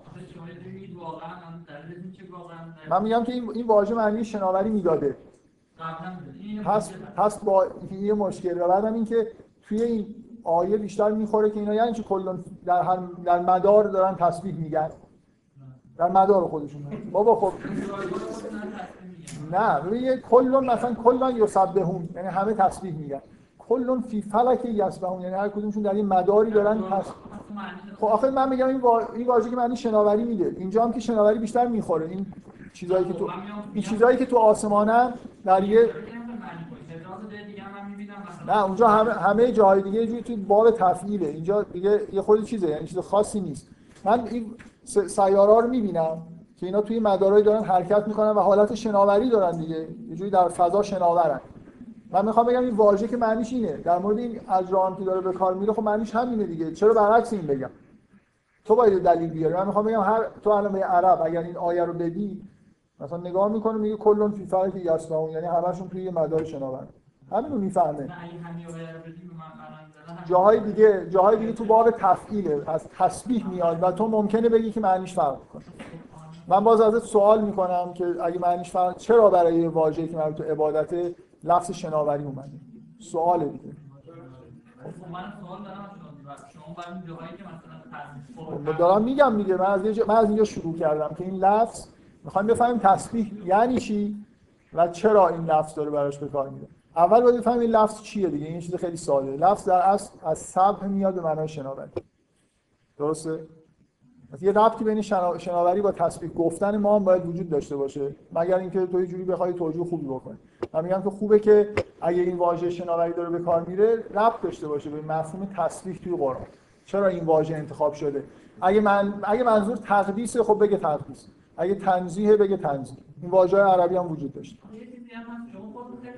هم جلسه ای که این دو ترمزه که خیلی کلمه ها از معنیشون کاملا خارج شدن، مثلا مثالی که میدارید از معنی عادیشون اصلا خارج شدن. ولی ولی اینجوری نیست که بی ربط باشه که کفر از معنیه که عرب میفهمید به معنای ناشکری خارج شد، ولی کفر تو قرآن به ریشه کفر ربط داره دیگه، اون واژه به دلیل انتخاب شده. قبوله که مثلا تسبیح قطعا از معنی که عرب میفهمید خارج شده، ولی ربط داره به اینکه چرا این واژه براش انتخاب شده. این فرق می‌کنه چیزی که داریم. هیچ من هیچ واژه‌ای گفتم که از اولش مثلا هیچ ربطی دیگه به معنی ریشه لغت و استعمال عرب نداشته باشه. اسلام مثلا فرض کن خب اصلش کریم، تقوا، کریم همشون ربط داره، یعنی دلیل وجود داره که برای این مفهوم. من اینو تاکید کردم که بعد از اینکه معنی رو می‌فهمی باید یه جوری توجیه داشته باشه چرا این واژه انتخاب شده. من می‌خوام توجیه باید بکنیم که چرا تسبیح، چرا تنزیه نمیگه، تقدیس نمیگه. من فکر می‌کنم حقیقت بحث نداره دیگه، شما میگید خداوند حکیمه، یه زیبایی رو تو این انتخابش کشف کردیم می‌خوایم ما بگیم دیگه. من می‌خوام سع... من می‌خوام سعی کنم که تا بگم اصولی که داریم ببینیم چی می‌فهمیم دیگه. اصل اینه که معنی واژه رو باید بفهمم، چیزی که واژه میگه باید ربط داشته باشه به ریشه لغت و من می‌فهمم که تو قرآن بعضی جاهایی یسبحون به معنای شناوری اصلا اون معنی. جالب براتون دیگه می‌خوام یه زیبایی رو نشون بدیم. سعی کنم. بحث دارن آخه. بگم یه اشکاس بزرگی داره گذاشته میشه اینجا. اگه ما که تا حالا گذاشته نشده؟ نه. به قبلا گذاشته. خب اگه ما فرض کنیم که مثلا تسبیح معنی اصلیش چیزه، مثلا یه چیزی مثل تقدیس، و خب طبیعیه واقعا که بگیم که این این این اجرام هر اون دارن تو جای خودشون مثلا چیز میکنن، دارن خداوند رو ستایش میکنن. اگر ولی اگر به شرطی که پیش‌فرض بذاریم که معنی اصلیش این بوده، ولی وقتی همچین پیش‌فرضی نداری، مخصوصا با توجه به اینکه قبل از قرآن هم همچین معنی نمیداده، اون وقت بهتره که واقعا اگه اگه هیچ پیش‌فرضی نداشته باشه اون معنی رو قطعا نداره. من من این سوال جواب نمیدم. سوال نیست نمیدم. راست میگید. من فکر می‌کنم یه اشکالی که هستش اینه از لحاظ زبانی ما این اصلا درس نگرفت. خیلی وقتا موقعی که باور مثلا همین معنی که به خودت می‌رسه اصلا هیچ ربطی به اون مثلا چیزش مجردش پیدا نمی‌کنه. مثلا ممکنه در اثر استعمال یه واژه از معنی اصلی خودش خیلی دور بشه، ولی نه اینکه هیچ ربطی پیدا نمی‌کنه. حالا من همین داشتم فکر می‌کردم مثال می‌دادم کنم سفره و سافره و دیگه. حالا بذارید بذارید من, من جواب دیگه هیچ جواب نمیدم. هیچ جواب نمیدم. نه اصلا اصلا سوالا جالب نیستن به نظر من. اینکه میشه یه اتفاقی بیفته، آره میشه اتفاقی. اما حالت طبیعیش اینه که من این واژه دارم میخوام ببینم، مثل اینکه من قبلا این چیزایی گفتم روش توافق شده، حالا داره اون چیزایی که توافق شده اصلا سوال میشه امروز حرف از اینه که اصلا واژه رو یه معنی بکنیم نکنیم، ربط به ریشه داره نداره. اگر نداره من باید استدلال کنم. میخوام بگم طبیعیش اینه که داره. اگه شما میخواید بگید مثلا یه چیزی از معنی اصلیش خارج شده، خب باید دلایل خوبی داشته باشید که مثلا خارج شده بود، بعد نمیدونم اینجا یه جوری ظاهر شده، یه جوری شما باید توجیه بکنید حرف خودتون. بگید مثلا تصویر عرب قبلا به این معنا به کار میبرد، تو قرآن هم همینجوری اومد، مثلا اینجوری بگید فرضاً، نمیدونم شما باید حرف بزنید. من میگم که همون اصولی که گذاشتم اینه که یه واژه رو که میبینم جاهایی که استعمال میشه رو نگاه میکنم، معنی ریشه‌اش هم نگاه میکنم، سعی میکنم که یه تئوری بسازم که این معنیش چیه. حالا من اینجا یه واژه‌ای دارم به معنای شناوری، به نظرم میاد که به وضوح مثلا توی آیه مثل کلون فی فلک یسبحون معنی شناوری میده و همین واژه داره برای تسبیح هم به کار میده. مثلا میگه علم تر ان الله یسبح له من فی السماوات و الارض و طیر صافات کلون قد علم صلاته و تسبیحه. اینا یه آیه‌ای هستن که یه جوری مخصوصا این پرنده‌ای که بالش گشوده یه چیزی توی این تصویر هست، من باید بفهمم که تسبیح رفت داره. خب من دارم سعی می‌کنم بفهمم که این تسبیح این واژه‌اش چه ربطی داره به شناور بودن مثلا کرات اکسیژن. نه اصلا با یه واژه دیگه که معنی شناوری حالا توش نیست، زیاد به نظر نمیاد باشه، مثلا یوسف به رعد و به هم. خب حالا یه آیه‌ای که یه خورده چیزن، یه آیه‌ای که معلوم نیست خلاص اینجا شناوری یا چیز دیگه است. من می‌خوام بگم که این از یه حالت معنی شناوری یه طیفه، به یه چیزی میرسه و دو تا واژه مختلف با دو تا معنی نیست. یعنی اینجوری نیست که یه جای شناوری باشه یه جای معنای تنزیه و تدریس باشه، یه طیفی ان که به هم دیگه ربط پیدا می‌کنه. مثلا میگه که الذین یحملون العرش و من حوله یسبحون بحمد ربهم. الان این چیزایی که تو عرش هست میشه گفت که اینا به ستایش پروردگارشون شناورن، حالت شناوری دارن، و یا اینکه بگیم که به ستایش پروردگارشون تنزیه میکنن. من اولی رو ترجیح میدم. من ترجیح میدم بگم که اینا یه جوری، در واقع من میخوام اینجوری بگم، بذار من تصور کنم از آسمان بگم که اینا چیکار دارن میکنن. این کره این این حسی که یه کره داره وقتی که شناوره این در واقع چیزی که توی آسمان هست، این که همه دارن خدا رو تسبیح و تنزیه میکنن، همین چیزی که شما میبینید. اینا کلام ندارن، حرف بلد نیستن بزنن. اینکه یه یه سیاره یا ستاره کاری که داره انجام میده مثل یه نمایش، مثلا چطور ما فرض کنید وقتی داریم عبادت میکنیم با تمام وجود و امکاناتی که داریم عمل ستایش آمیزی انجام میدیم، مثل اینکه حرکات زیبایی سعی میکنیم انجام بدیم و کلام زیبایی خطاب به نفر بگیم. بشر وقتی که میخواد این عمل رو انجام بده این کار رو انجام میده. وقتی میخواد ستایش بکنه مثلا جلوش وای میسته، حرکات جالبی میکنه، یا مثلا فرض کنید میخواید یه نمایش پرشکوهی را بندازید برای ستایش یه نفر، مثلا فرض کنید جلسه میذارید یه رقصی مثلا ترتیب میدن و یه نمایش ترتیب میدن. به این معنی تمام دنیا در حال ستایش تنزیه و تقدیس پروردگار. همین چیزی که میبینید، یعنی این کرات در حرکتشون، زیبایی‌هایی که خلق میکنن، نور میدن از خودشون، کارهایی رو که میتونن بکنن رو دارن انجام میدن و این رو به نیت ستایش پروردگار دارن انجام میدن.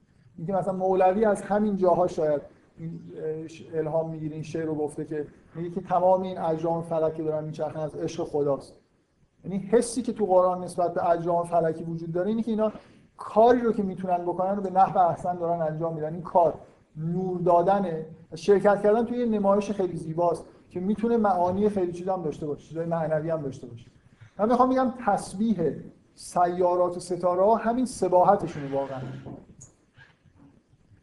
همین شناوری اینا. من میخوام بگم این حس شناوری اینا توی آسمان با حس تقدیس خدا ارتباط داره. اینجوری نیست که این کرات وقتی دارن هیچ سوال جواب نمیدن تا حرفم تموم بشه. اصلا سوال جواب نه نمیخواد. تو کی هستی که میخوای باید؟ همه اینا ممکنه بخوام تاکید. این که اینکه یک مثلا ستاره کاری که برای تقدیس خدا میکنه، کاری که بلده، همینی که میبینید داره انجام میده. یعنی توی یه مثلا کهکشان، یه جای دنیا که معنی داره، شما فکر میکنید همینجوری مثلا بازیه، مثل شرکت کردن توی نمایشی داره نقش خودش رو ایفا میکنه، نور میده، مثلا چیزهایی رو به سمت خودش جذب میکنه و شناور تو آسمان تو مدار خودش داره حرکت میکنه و این کاریه که داره برای خدا انجام میده. خدا خلقش کرده، همین رو ازش خواسته و این هم همین کار رو داره میکنه.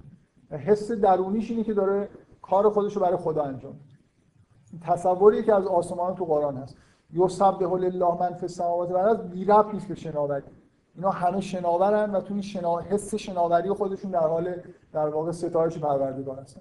من احساسم نسبت به این آیه که میگه یسبحون بحمد ربهم، واقعا اون یسبحون بیشتر نزدیک شناوریه تا مثلا کلماتی رو ادا کردن. ما این که تسبیحمون حالت ادای کلمات داره، یعنی اون کار... کاری که از ما برمیاد در قبال خدا اینی که وایسیم، حرکات زیبایی انجام بدیم و کلمات زیبایی رو به ستاره. نمیتونه این کار بکنه، ستاره کار خودش میکنه، اون شناوره. و موضوع اینه که یه آدمی که ذکر میگه و تسبیح میگه هم حس شناوری بهش دست میده. این گزارش عرفاست، اینکه یه جوری در ذکر خودش شناور میشه. یعنی این آقای اسدپور این جلسه نیست، این رساله فرانی انزویی رو به من داد بخونم. این چیزی که فرانی توصیف میکنه از اون کتاب سبزی که داره، اینکه ذکری که وقتی کسی تکرار میکنه کم کم به جایی میرسه که دیگه این نیست که تکرار میکنه، اون ذکره که خودش انگار داره تکرار میشه و این آدم یه جوری رها میشه در این ذکر گفتن خودش. این این گزارش عرفاست از تسبیح گفتن خودشون که حس شناوری بهشون دست میده. وقتی به یه حالتی میرسن که انگار انسان خلق شده و تسبیحش اینه. این کلون، ببینید جمله رو دقت کنید، کلون قد علم صلاته و تسبیحه. هر چیزی تو این دنیا صلات خودش رو داره و تسبیح خودش رو داره. ما تسبیحمون همین ذکر گفتن با کلامه و حس شناوری توش هست و اونا واقعا شناورن. من میخوام بگم این به جای اینکه دو تا معنی بکنیم این واژه رو، یه معنی بکنید و بعد یه چیز خیلی مهم میفهمید. یه ارتباط جالب بین عبادت کردن ما و حرکت ستاره‌ها وجود داره. برای همینه که یه واژه برای هر دو تاش داره به کار میره. برای برای همینه که شناوری تو هر دو تاشون هست. اینی که فایده داره شما که اون پشت نشستید که یه واژه رو به یه معنی بگیریم، برای اینکه یه ابعادی از معانی برای ما کشف میشه که برای ما ممکن کشف شده نباشه. یعنی وقتی که من یه واژه رو هر جایی که رسیدم ربطش رو با یه واژه‌ای که مشابهش نفهمیدم بگم یه معنی دیگه داره، از خودم از یه چیزی دارم محروم میکنم. از دیدن یه شباهت بین مثلا دو تا مفهوم دارم خودم رو محروم میکنم. در تمام قرآن مثلا اون میخ و همسر، این واژه سباحت به معنی تسبیح ما به کار میره، به معنی تسبیح اونا هم به کار میره و اینا یه چیز از نظر خودم.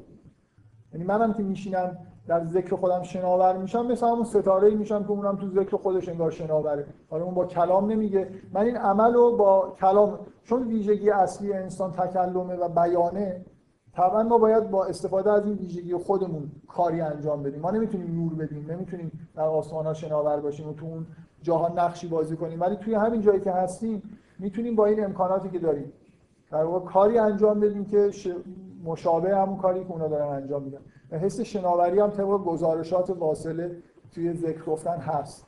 بنابراین هیچ بی ربط نیست که این واژه به همین معنی شناوری در مورد این چیزا داره بکنه. تسبیح انسان هم حس شناوری توش وجود داره. و نماز حالا چیه که کلون علم صلات و تسبیح بود.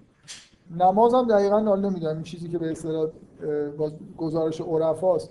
نماز شما میتونید تسبیح رو در حالت مثلا فرض کنید تسبیح گفتن میتونه حالت چیز داشته باشه، با همه وجود توش شرکت نکنید، شرکت نکنید، مثلا فقط یه ذکر بگید، این هم تسبیح حساب میشه. نماز اون عبادت خاصیه که حالت تسبیح داره و با تمام وجود باید توش شرکت بکنید، یعنی بدنتون هم باید حرکت بکنه. این نمازی که ما میخونیم که نماز در واقع روایت شده از پیغمبره، هر کار مثل این که انسان در یه لحظه‌ای بذار من اول چیز کنم. من معنی لغوی صلات توجه کردن حرف می‌خوام. معنی صلات من قبل از اینکه به صلات برسم، الان اگه کسی حرفی در مورد تسبیح داره بزن. و حرفم در مورد تسبیح تموم شد. می‌خواستم اینو بگم که واژه سباحت بی خود انتخاب نشد.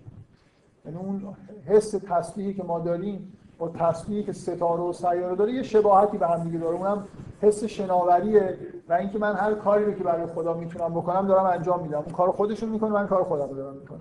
خب حالا اگه کسی در این مورد سوال داره بپرسید. سبحان الله یعنی مثلا پاک و منزه از خدا، حالا یه همچین معنی براش میگن. اینکه اگه درک ما در واقع از چیزی که همه دارن برای خدا انجام میدن مثلا یسبحون به حمد ربی، ستایش کردن خداست. بنابراین من اگه بخوام تو اون روند شرکت بکنم، اگه من بخوام همون کاری رو بکنم که اونا دارن میکنن، ستا... باید با کلام چیزی ستایش آمیزی بگم. این نوعی علماوادگی که من میخوام و اینکه من دارم میکنم، من واقعا تسبیح دارم میکنم به معنای اینکه با کلام اون مفهومی رو که اونا دارن با عمل خودشون نشون میدن، مثلا ستایش میکنن پروردگارو، من با کلام دارم انجام میدم. واژه‌ای که به کار میبرم سبحان الله است و معنی مثلا پاک دونستن، مقدس دونستن، هر چیزی میده که حالت ستایش آمیز داره. هیچ معنی خاصی معمولا برای تسبیح پاک و منزه هست میگن، مثلا پاک و منزه است. هر چیز ستایش، اون چیزی که باید در احساسی که نسبت به خدا داشته باشین همه دارن، همه مخلوقات دارن. خب شما شما رو میگیم مثلا صبر کردن که حالا اون پرنده حد درصد کاری که میتونه انجام بده که حالا یادگار یه چیزی چرخه که پرنده حد درصد قدرتش اینه دیگه، مثلا انسان پرنده قدرتش اینه پرواز. حالا یه شناوره نه نه نه نه همه چیزش نیست. مثلا فرض کن خوندن یه پرنده هم میتونه حالت تسبیح داشته باشه.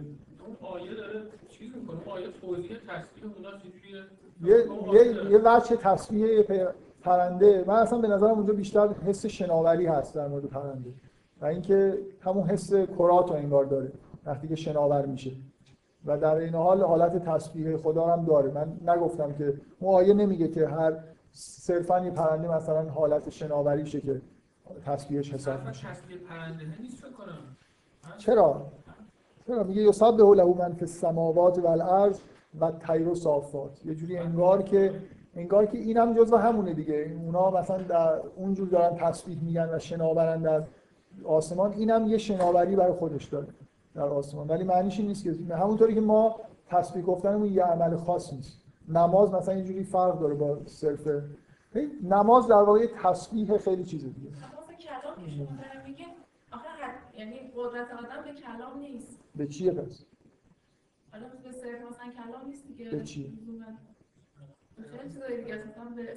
کلام مثلا همه ذهن آدم مثلا کلام ویژگی اصلی انسان تکلمش نسبت به سایر موجودات ویژگی اصلیش اینه. حالا اگرم چیزای دیگه هم هست، خلاصه این که مهمترین ویژگی به نظر میرسه اینه. برای همین ملائکه مثلا خداوند به انسان اسما رو تعلیم داد، یه جوری ما مثلا با اسماء بیشتری آشنا هستیم. برتری ما نسبت به موجودات دیگه اینه، طبیعیه که ما بیشترین معنیش این نیست که تسبیح یعنی فقط همین با کلام ذکر گفتن، هر جوری هر چیزی که همون حس شن...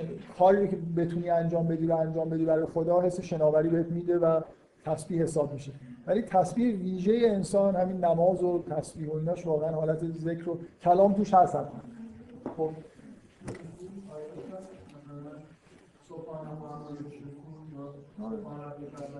ببین این واژه این واژه تسبیح و سباحت از معنیه یه طیف دیگه، از معنی خیلی سادهش به معنای شناوری شروع میشه، میرسه به یه جایی که مثلا معنی سبحان الله گفتن هم ممکنه بده. من میخوام بگم که این طیف قطع نمیشه، یعنی دو تا معنی متفاوت نیست. از شناوری شروع میشه و میرسه به اینجا که ذکر سبحان الله گفتن هم ممکنه کاملا تنزیه جز وسط پیداش میشه. تنزیه اصلا من نمیفهمم میگه که مثلا از اونی که اونا توصیف میکنن سبحانه. آره یعنی آره یه جوری به من... چون کلامی که ما در مقابل خدا در واقع وای میسیم و میگیم حس تنزیه و تسبیح به معنی که میفهمیم الان پاک و منزه دانستن داره، این به این معنی ته طیف دقیقاً این مثلا آیه که تو میگی اون برای تو مثل اینکه اون معنایی که انسان میفهمه وقتی که داره تسبیح میگه، اون چیزی که مثل اینکه من یه معنی تو ذهنم باید باشه، همینطوری که لفظ که نیست. من من میخوام بگم یه معنی تو ذهن من وقتی که میخوام خدا رو ستایش کنم یه معنی تو ذهنم هست. خب معنی تنزیه و مثلا کامل بودن و حالا هر چیز ستایش آمیز و اینو با ذکر مثلا سبحان الله فرضون دارم میگم. خب از خود این در واقع حالت سوری این ذکر میشه دیگه، کاری که انسان میکنه. من میخوام بگم یه یه سر طیفه اون کاری که ما میکنیم و پاک و منزه دانستن خدا با کلامه، یه طرفش هم اون حس شناوری که اونجا وجود داره. هم اینا به این ربط دارن، هم این به این شناوری ربط داره. من میخوام بگم که این دو تا معنی مختلف است. یعنی اون حس شناوری توی سبحان الله گفتن ما هم وجود داره، تو پاک و مقدس دانستن. مثل اینکه ما با دستگاه شناختی خودمون چیکار میتونیم بکنیم مقابل خدا؟ همین که این حس که ما داریم یه حس توصیف می‌کنیم که ما وقتی فکرش کنیم میگیم سبحانه، مثلا کل حس بهتری که می‌گیم مثلا دیگه وقتی آفرین. و وقتی این کارو می‌کنی این چیزی که دارم میگم درباره خدا اینجوری نیست، خدا خدا اینکه مثلا آره. من می‌خوام بگم که این یه طیفه، دارم میگم که این دو تا دو تا معنی مختلف تو قرآن نیست، ربط داره. فقط می‌خوام بگم این حالت سوریش که ما یه ذکری رو می‌گیم که به معنای مثلا پاک دونستن خداست، با اون حسی که اون ستاره داره یه اشتراک داره. برای همین هم یه لفظ داره برای همش بکار. همه موجودات دنیا دارن یه جوری حس شناوری دارن. ما تنها موجوداتی هستیم که به دلایل یالا هر موجود شناخته شده تو قرآن هستیم، همراه با همزادهای خودمون تو کره زمین، که ممکنه چیز نباشه. اینو حس نکنیم، یعنی دچار غفلت باشیم. ولی واقعیت اینه که همه چیز توی دنیا همین حس شناوری رو مثل ستاره و سیاره داره. اندام دارن مثلا، ولی ما این حس رو وقتی به دست میاریم که اون ذکر رو واقعا میگیم، توی اون ذکر انگار شناور میشیم. یعنی معنی قشنگی ولی این که کلام توش هست، توی تسبیح این ریفرنس قرآنه. آره دیگه، به وضوح. من من نمیخوام بگم حتما کلام هست، ولی تو صلات، نماز، که بعدا ما میدونیم نمازی که پیغمبر روایت کردش کلام. و همین که ببینید مثلا واژه دیگه، این واژه کم کم تبدیل میشه به واژه‌ای که قابل گفتنه، مثل سبحان الله تو قرآن میاد، مثل چیزی که برای تقدیس خدا میشه گفت. یعنی که این تسبیح کم کم توی انسان تبدیل میشه به واژه، واژه‌ای که میتونیم مقابل خدا وایسی و بگیم. من, من هر کاری، همه کارا میتونه حالت تسبیح داشته باشه، ولی اون تسبیح ویژه انسان که همون نمازه، در واقع بخش عمده‌اش کلام، ولی با بدن هم حرکت میکنه. اندازه زمانی چیز شده که این طیف معنی و زمان نزول آیه‌های ارتباطی داره، یعنی مثلا نه متاسفانه من هر دفعه این حرفا میشه یه خود این چیز هست دیگه، اگه نزول آیاتو داشتیم دقیقاً من سو... یه چیزایی هست آره یه چیزایی هست که مثلا ترتیب نزول سوره ها رو میگن، یعنی خود بی معنی، ولی سوره ها یک جا نازل نمیشه. این خیلی قطعه قطعه است و مثلا جالب بود اگه ما میدونستیم که ترتیب نزول آیات چیه، ولی نمیدونیم واقعا. خود تحقیق کردن این یه جوری چیز دیگه، خیلی جای تأسفه که نمیدونیم. فکر می‌کنم خیلی میتونست خوب باشه. همیشه سعی می‌کنم اینو نگم، ولی واقعا واقعیت اینه که اگه میدونستیم خیلی خوب بود. الان سالی ما تو اینجا بحث می‌کنیم سعی اینه خدا به این صورت مثلا آورده این آیه رو مثلا بهتر بفهمیم، یعنی اون سعی قرآن بوده که ما رو به سمتی ببره که راحت تر و تر تنهایی رو کنید ضعیف رو کنم اشاره میکنیم که این که مثلا نمیتونست قرآن به این صورت باشه، یا مثلا همین رمز و راز این که خطورش جذابیت داره که ما رو منظورت اینه نه نه منظورت اینه که این ترتیب نزول آیات، نه اینکه آیه ها با سوره ها، مثلا اینکه یه سوره قسمت‌هاش نازل می‌شده قسمت‌هاش نازل می‌شده مثلا می‌شد نگردش ما می‌دونستیم. آخه من الان احساس نمی‌کنم که لطمه بزرگی خوردیم، ولی جالبه. مثلا من خودم اگه بود خیلی فکر می‌کردم جالب بود که یه واژه رو ببینید اولین بار، مثلا مثلا گلسیهر ادعا می‌کنه که اسلام برای اولین بار این واژه توی مدینه به کار رفته. خیلی جالبه اگه اینجوری باشه، مثلا آخرین واژه‌ایه که ساخته شده. در, در تمام طول مکه میگه که هیچ آیه مکی به نظر خودش نداریم. من خود شک دارم، ولی اگه تو جزء سیوم و اینا هم هست، یه جورایی جزء سوره زاریات هست اسلام. یه سوال دیگه در مورد مثلا صلات دارم صحبت کنیم، در مورد صلات صلات قبل از قرآن چه معنی داشته؟ کلا در مورد اینکه قبل از مثلا اسلام اینا چه معنی داشته، تکبر از قرآن چیزای ابزار، یعنی سورس سورسامون چیا بود؟ قبل از صحبت کنیم مثل شعرهای گذشته بودن گفتم آخه اینا رو هر جایی که اینو نگاه میکنم، یعنی که یه سوالی داره میشه که گفته شده. آره مثلا اشعار عرب ملاک اصلی هم نبود، خیلی هم کم نیستم موندن. بازم سوال داریم اصلا نظر تیفه اصلا زمان نزول قرآن قبل از شانصد و هفت شانصد بعد برنمیگرد به نظر اصلا به زمان پیشگیری زبان وجود داره که تصمیه شناوره مثلا توی سری واژه‌های از ساخته میشه که معلوم اصلا در زمان روز که این واژه اومده آنامون میشه اصلا نیست واقعا اصلا در موقعی که زبان وجود آمده این واقعا غیر وجود داشت اصلا این کلمه‌های قرآن در زمان نزول قرآن به معنی به کار نمی‌رفتن چون اصلا تصمیه چیز واقعا به معنی صلات واقعا وجود داشته صلات و نماز می‌خوندن نه به این معنی که قرآن اصلا کفر و این مفاهیم انتزاعی وجود نداشتن اسلام وجود نداشت اینا واژه‌های شما این سوال تکراری خیلی بحث کردیم در مورد اینکه این واژه‌ها چقدر چیزن ساخته شدن بعضی‌هاشون مثلا روی تصویر می‌کنن یه چیزی رو بودن ولی خیلی مفاهیم انتزاعی هم ساخته شدن صلات به این معنی که قرآن میگه اونها اعمال عبادی ممکنه داشته باشن حتی تا حج رو نمیتونی بگی حجی که اونا می‌کردن میگه همه چیز سر و شکل پیدا کرده مثلا مصداقش دیگه اون مصداق نیست مفاهیم انتزاعی خیلی اصلا ساخته شده اصلا وجود نداره این کیفی که توی قرآن وجود داره یه جایی لااقل اشتراکی با اون قبلش داره که اون واژه انتخاب شده مثلا فرض کن به هر حال یه رابطه‌ای بین کلمه مسلم با کلمه اسلامی که قرآن میگه وجود داشته بنابراین اون واژه انتخاب شده بی ربط که نیست ولی طیف قرآن میسازه بیشتر مثلا این حالا تسبیح به این معنا تو عرب بوده یا نه من نمیدونم مثلا اینجایی که یه سبحان الله اما یشرکون اینجا نه اینکه مثلا یه حالت اسم داره سبحان فکر کنم یه حالت مثلا سکونی ایستایی توش هست مثلا اون کیفی که شما میگفتیم همش درش یه حالت حرکت و تکافویی هم بود احساس میکنم حالت فرار کردن از یه چیزی رو داره به پناه بردن از یه چیز دیگه نه اصلا سبحان الله اما یشرکون من نمیفهم اصلا پویایی رو نمیدونم اصلا نمیفهمم تسبیح که می ذکر دارم میگم اون حس شناوری رها شدن غرق شدن توی توحید مثلا این حسی که عرفا گزارش میکنن اون تا پویایی یعنی چی میخوام بگم که یعنی مثلا اون کسی که داره تسبیح میکنه یا مثلا سیاره‌ای که داره شناور رو ذکر خدا رو میگه حالا به یه نحوی داره یه کاری انجام میده درسته اما وقتی که من دارم وقتی تصمیم میکنم کاری دارم اما تو گفتیم سبحان الله اما یشرکون یه داره توصیف میکنه ببین من دقت نمیکنم این خلاصه این واژه تهش میرسه به یه معنای یه لفظ میشه که انسان به کار میبره به معنای پاک و منزه دانستن خود دیگه ته این ورش یه لفظ اون ورش یه حس شناوری مثلا ستاره و سنگ هاست من نمیگم که این لفظ این معنی رو نمیده این نهایتاً تبدیل میشه یه لفظ میگم در جواب شما هم گفتم هم سبحان الله اما یشرکون دیگه حالا خب آره مثلا یه لفظ داره ازش استفاده لفظی که من میتونم اینو تکرار بکنم تسبیح کنم خدا رو و بعد مثل یه چیز بشم سیاره یا اگه خیلی شانس بیارم مثل ستاره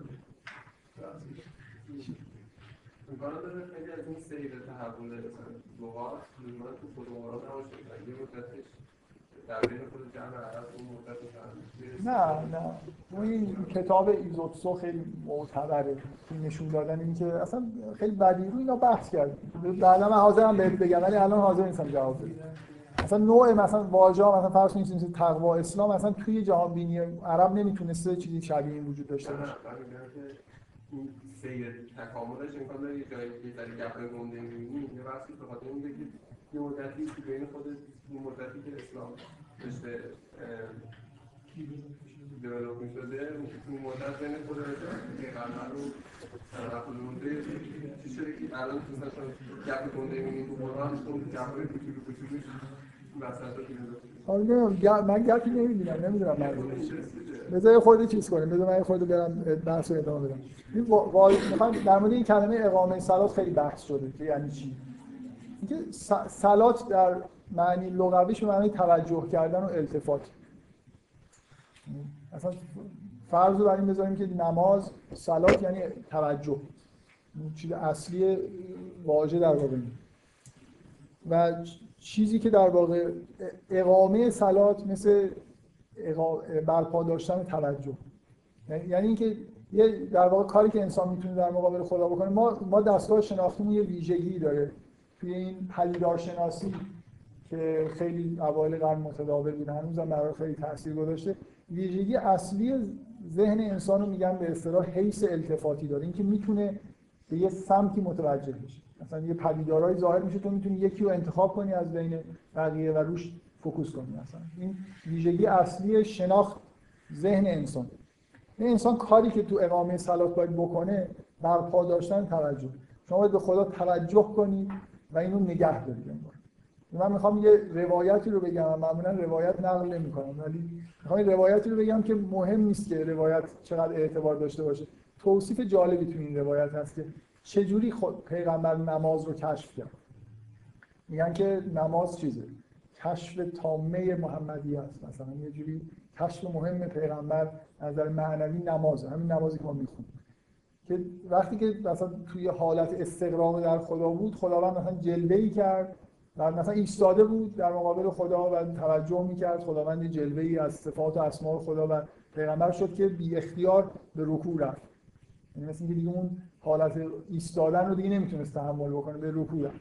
وقتی سر در از رکوع برداشت، مثلا میگن جلوه ذات اومد و این دیگه به سجده افتاد و بعد دوباره مثلا برداشت و دوباره یه بار دیگه این جلوه ذات اومد به سجده افتاد. این روایتیه که میگه که در اثر مثل اینکه من میخوام بگم این روایت میخوره با اینکه مثل اینکه توجه تام یه نفر بکنه به خدا، خب یه حالاتی بهش دست میده دیگه.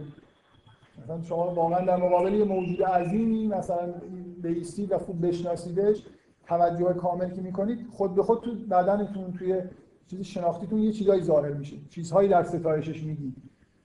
این روایت یه جوری داره توصیف میکنه که این نماز اینجوری کشف شده، مثل اینکه در اختیار پیغمبر نبوده، در یه لحظه توجه تامی یه کشف اینجوری به وجود اومده و آدم پیغمبر همین رو تا آخر عمر به عنوان نماز روزانه خودش با همین حرکات و همین اذکاری که مثلا کشف کرده میگفته و ما مثلا قراره که این رو به همین شکل بگیم.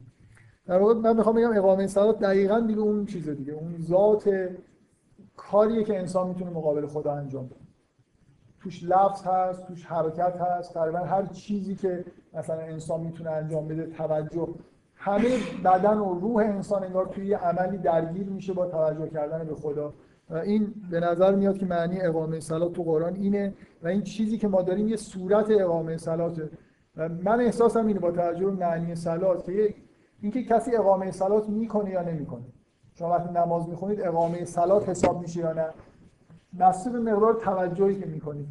اگه واژه معنیش برپا داشتن توجهه، کسی که نماز میخونه و هیچ توجهی نمیکنه به خدا، خب این هیچ چیزی از اقامه صلات در واقع توی عملی که انجام داده نیست. و اگر در تمام مدت بتونه این توجه رو پایدار نگه داره، موفق شده که اقامه صلات بکنه به اون معنی که قرآن میگه.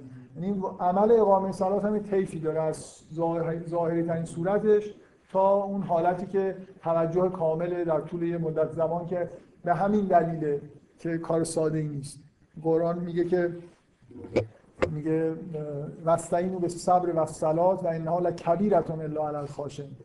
نماز برای کسی که خاشع نباشه سخته، خیلی خیلی سخته، برای اینکه به راحتی نمیشه مقابل یه موجود خیلی عظیمی ایستاد ایستادگی کرد.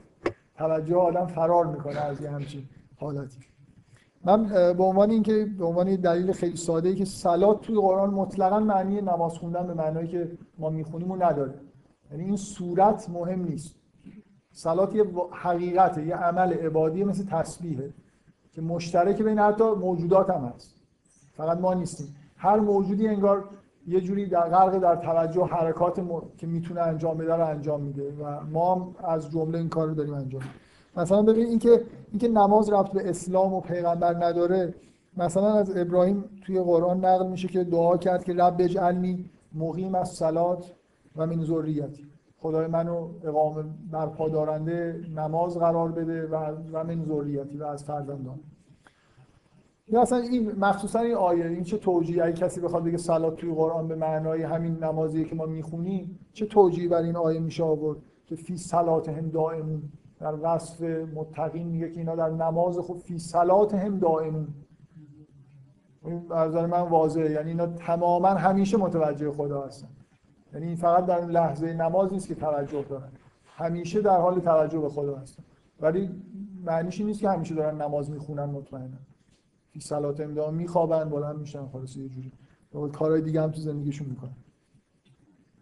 یا یه آیه تو قرآن هست که میگه که برای همه مؤمنین صلات، برای همه مؤمنین کانت کتابا موقوتا، برای همه واجب بوده. یعنی مؤمنی نیست که صلات نداشته باشه، هر کسی که به خدا ایمان داشته باشه یه لحظه‌ای باید وجود داشته باشه که به خدا توجه بکنه و خب مطابق با توجه خودش حرکاتی حتما انجام بده.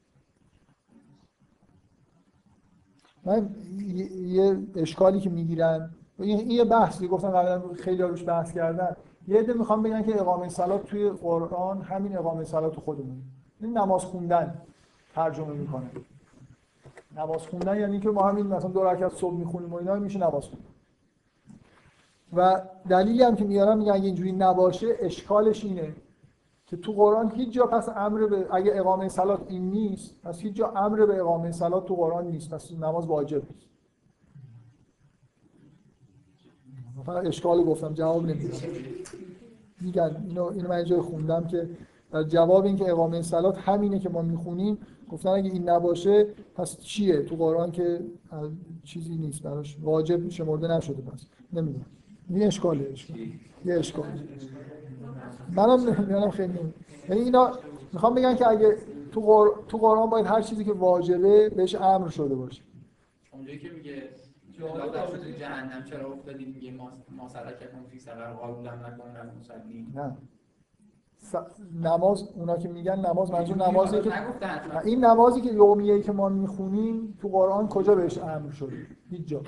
مگر اینکه اقامه صلات رو به این معنا بگیریم، به معنای همین نماز یومیه بگیریم.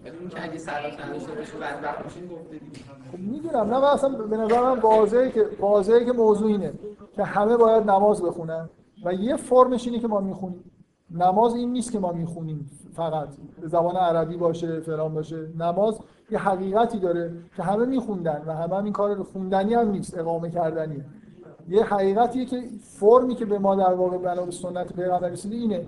ابراهیم در لذت حرف بوده، فرمش اصلا تو قرآن هیچ حرفی ازش نیست. آره. من در مورد این صحبت می‌کنم.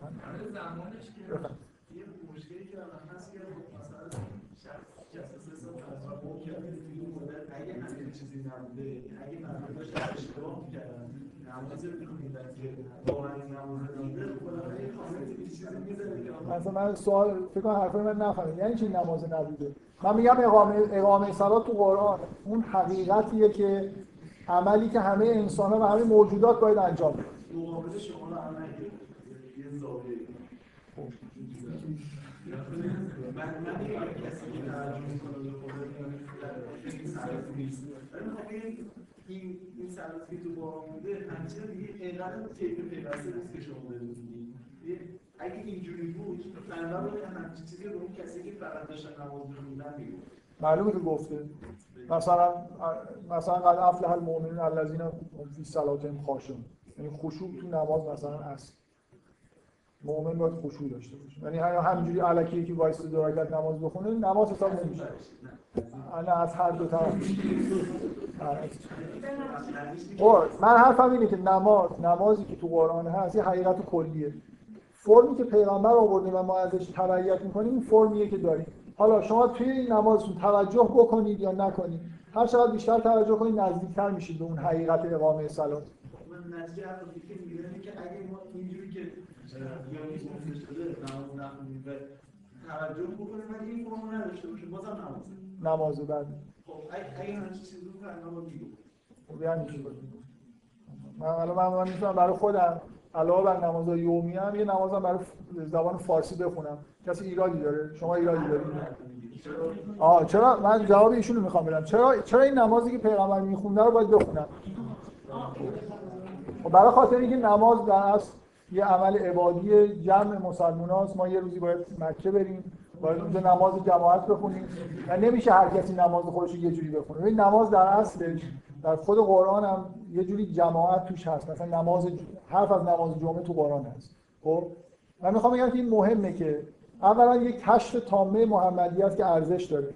یعنی ما اگه این به این توجه نکنیم که پیغمبر به عنوان مثلا موجودی که ما بهش اقتدا میکنیم و اسوه حسن ماست چه جوری نماز میخون، اگه هیچ توجهی برای ما ارزشی نداره واقعا پیغمبر چه جوری نماز میخونه. من میخوام بگم که یه اجازه لحظه اجازه بدید. من میخوام بگم که این صورت نماز پیغمبر صورت کامل همون حقیقت نماز. خب پس من باید سعی کنم که به این نزدیک بشم. میتونم من میتونم روزانه پنج وعده نمازایی که پیغمبر گفته رو به جماعت حالا به هر طریقی بخونم. اینو مثل یه چیزی که دارم بهش تکیه میکنم قرار بدم. نماز خودم هم داشته باشم. ولی سعی کنم به این نزدیک بشم، نشم مثلا مثل شبان موسی و شبان چرت و پرت وایسم جلوی خدا بگم بدونی هیچی نمیفهمم. من میخوام بگم یه آدمی که در حد نهایت کمال بوده یه نماز یاد من داده، من باید سعی کنم که نماز خودمو به این نزدیک کنم. من نمیگم که نمازی غیر از این نباید خون، تو میتونی به زبان فارسی برای خودت نماز اختراع کنی هر جوری که دوست داری، فکر می‌کنی مثلا ستایش خدا داری می‌کنی، ولی این یه راهنمای خوبیه که اینجا هست و من سعی می‌کنم که شبیه این نماز بخونم. یعنی یه ملاک دارم در واقع برای خودم که چه نمازی. بله ته ته فرم کامل نمازی میه که ما در روز پنج بار می‌خونیم. اگه دوست دارید فارسی نماز بخونید که من توصیه می‌کنم این کارو بکنید، روزی سی ثانیه هم شده به خدا توجه بکنید، هر کاری دل هر چی دلتون میخواد بگید، ولی نه اینکه مثل مثلا شبان برای خودتون بگید که من نمیدونم بیاد موهاتو شونه کنم مثلا، چرت و پرت نگید. من میخوام نه یه چیزی یه چیزی اینجا وجود داره به عنوان یه الگوی کامل از نظر فرم، و من اگه میخوام برای خودم هم نماز درست کنم بخونم که فکر میکنم خیلی مفیده، حداقل اینو دارم و میتونم خودمو شبیه این کم کم بکنم، سعی کنم که ببینم میتونم تا تا آخر عمرم چقدر واقعا بنا به حس خودم چیزی شبیه این میگم.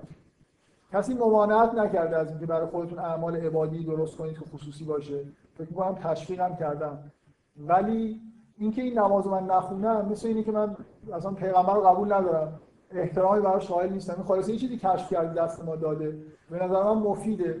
کما اینکه نکته خیلی مهمیه که این مسئله جماعت مسلمین هم نکته مهمیه و اینکه این نمازهای یومیه قراره که در جایی مثل مسجد خونده بشه، قرار اینه، حالا ما نمیخونیم، ما برای خود مرکز دلمون میخواد میخونیم، قرار اینه که مسلمان‌ها در هر شهری یه جای جمع بشن و خدا رو عبادت کنن مثل ستارهایی که دست جمعی عبادت میکنن. اینم یه چیز جالبی توش هست که مثلا یه جمعی دارن عبادت میکنن و نمیشه یکی رکوع بره یکی نره یکی مثلا بره، یه فرم ثابت مشخص برای نماز خوندن وجود داره، هم فایده داره که همه این کارو میکنن، مشابه هم دیگه انجام میدن، همین که یه حد نهایی نماز به جا آوردن. بنابراین خوبه که این کارو بکنیم، هر چقدر هم دلتون میخواد عبادت بکنید، اصلا هیچ کی مانعتون نمیشه، ما اصلا صبح تا شب فارسی بشین عبادت کنید. ایشون چند تا چیز بهترین نوع نمازه، میگم بهترین نوع نمازه با شرایطی کسی مثل پیامبر، مثلا اینکه و اینکه من وجود داره قطعا اگر مثلا زبون دیگه داشت که خوب گفتیم چی، ولی استفاده کردن از اون آیه اصل بودن پیامبر، ابراهیم هم تو قرآن اسوه است، کسایی هم که همراه ابراهیم بودن برای ما برای ما قرار پیغمبر اسوه باشه.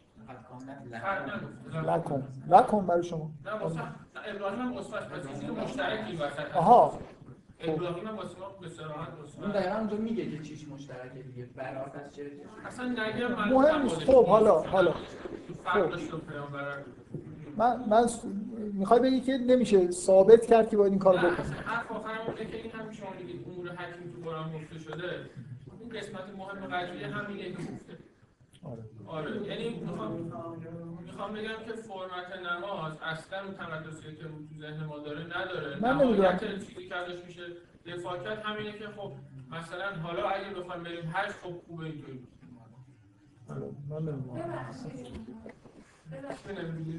نمیدونم آره نمیدونم اصلا اینکه تق... اینکه تقدسش تو ذهن شما چقدره.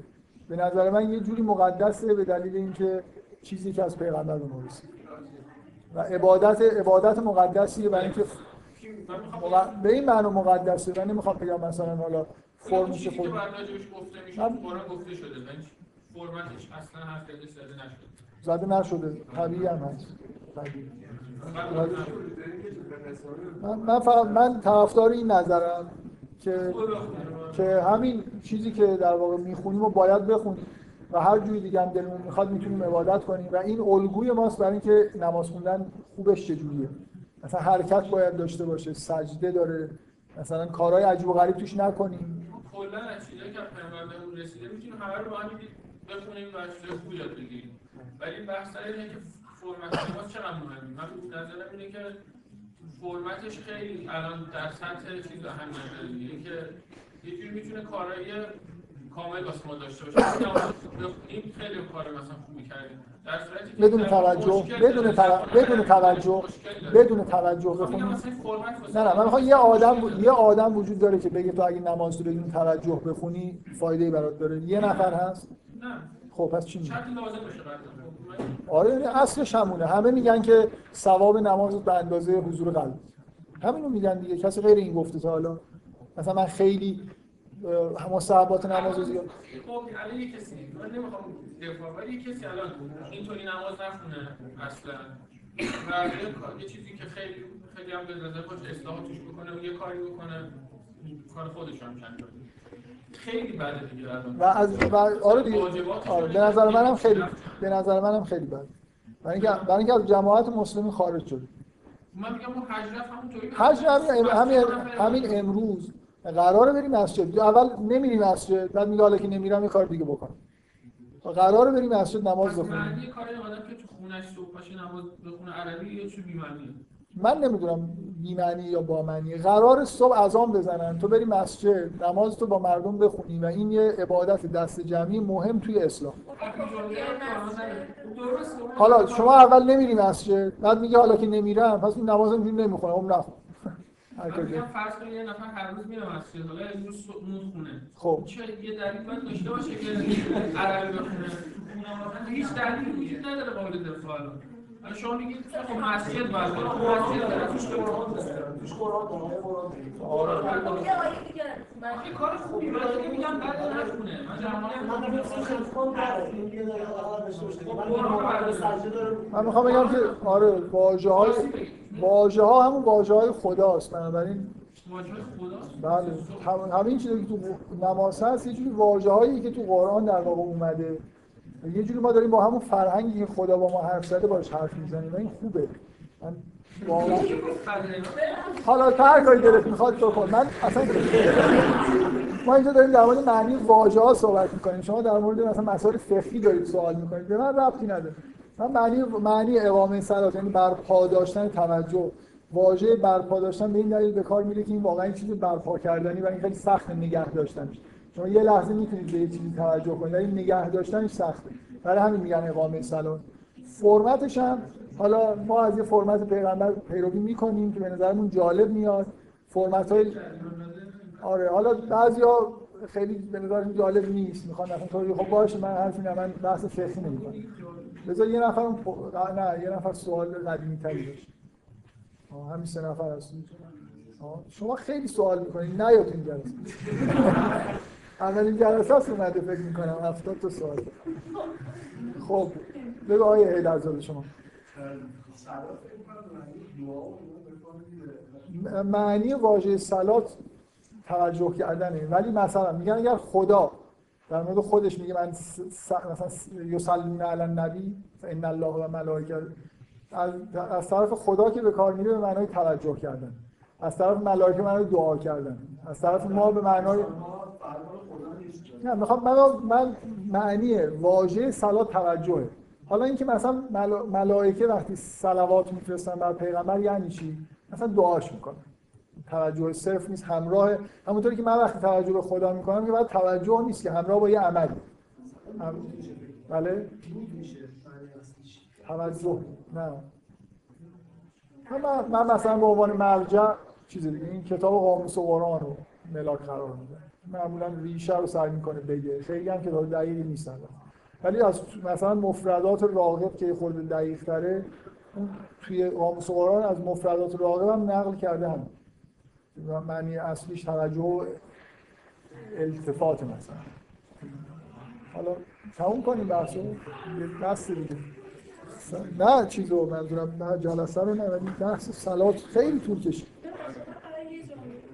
بفهم که اگه واقعا مثلا این نماز واسه پیغمبر انقدر ملاکه خب خدا میتونست یه جمعه اگر قرآن بگه که یک جمعه حتی در این مورد نگفته که خب حالا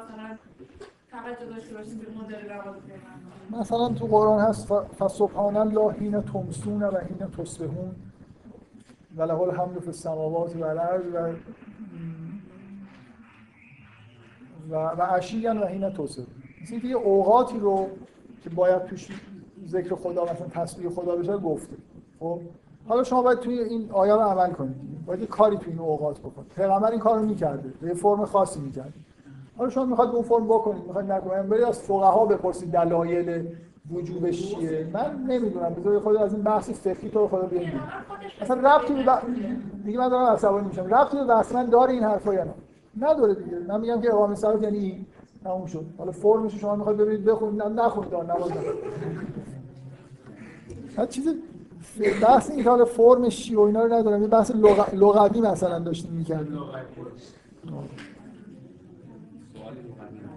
سوال لغوی شما مستقیم که میگه تجزیه نسازیست این ترجمه کردن باشه و این صابونه از تناقض نداره. نه در اجازه یه لحظه اجازه بدید. تو خیلی اشاره خوبی کردین. این همین کلمه صلات که معنی رو داره و اقامه صلات توی قرآن با فرم مسلمین هم میاد.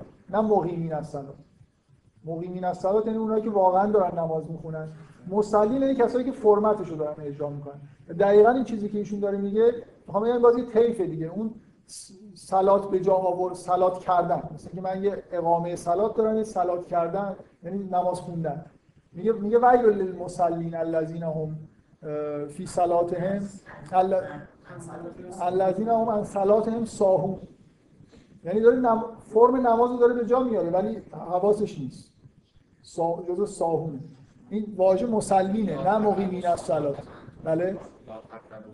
و آره لا تقربوا الصلاه و انتم سکارا. مثلا من میخوام بگم این کیفش به حالت ظاهریش هم داره میرسه. چیزی رو گفتیم تو قرآن بعد من ترجمه کردن میاد توجه کردنه. نه من منظوری که تو این کیفش این جاهایی که آره یه جایی تفسیر میکنه که یکی به فرمش خارج. آفرین آره آفرین آره یعنی یعنی توجه معنی مقیمین الصلاه معلومه یعنی چی؟ توجه کردن فرم هم ممکن نداشته باشه تا میرسه به یه جایی که نفر فرمو داره بدون توجه انجام میده، باز همین واژه داره در موردش به کار میره، همونطوری که ما هم نماز خوندن میگیم. آره دقیقاً یه سر طیف اینه که طرف فرمو فقط داره اجرا میکنه بدون اینکه محتوا رو داشته باشه.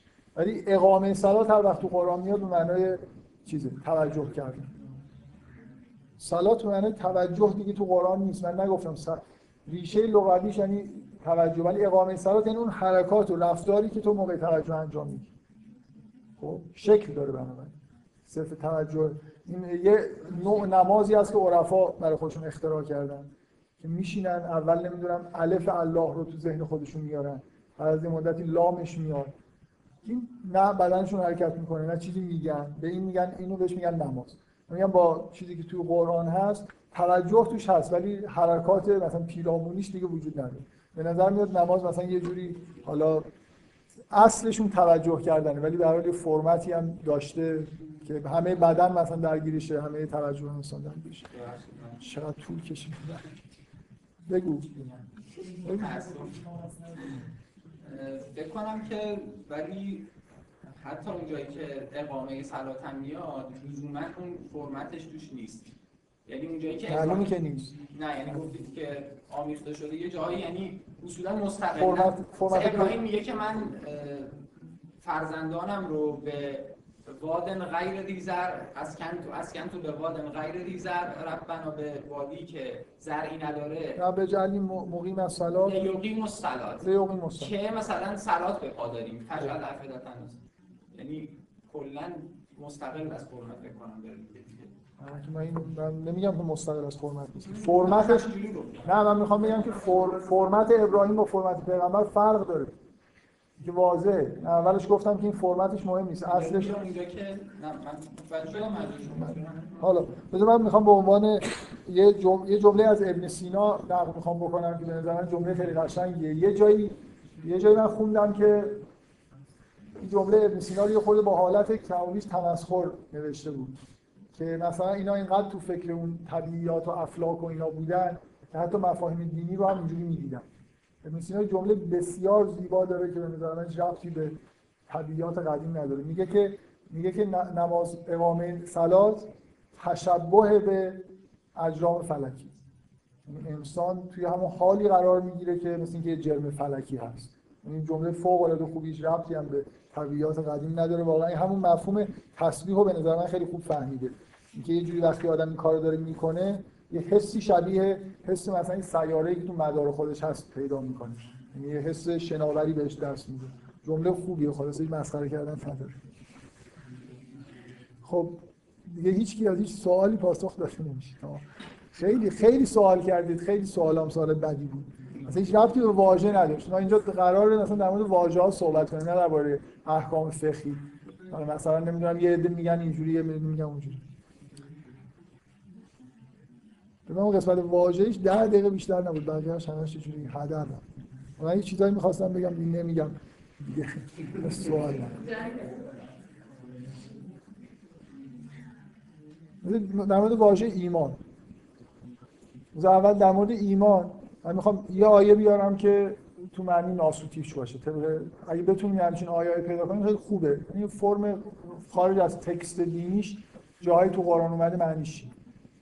مثلا این آیه که حضرت یعقوب میگه وقتی که برادرها اومدن که اون برادر کوچیکه یوسف هم با خودشون ببرن مصر، میگه میگه قال هل آمنکم علیه الا کما امنتکم علی اخیه من قبل.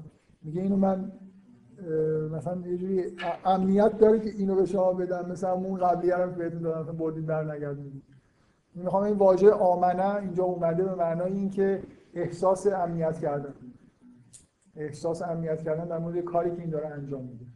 من بدون اینکه بخوایم به واژه به کتاب‌های لغت مراجعه کنیم همه میدونن که توی معنی واژه ایمان امنیت هست، از امن بودن میاد.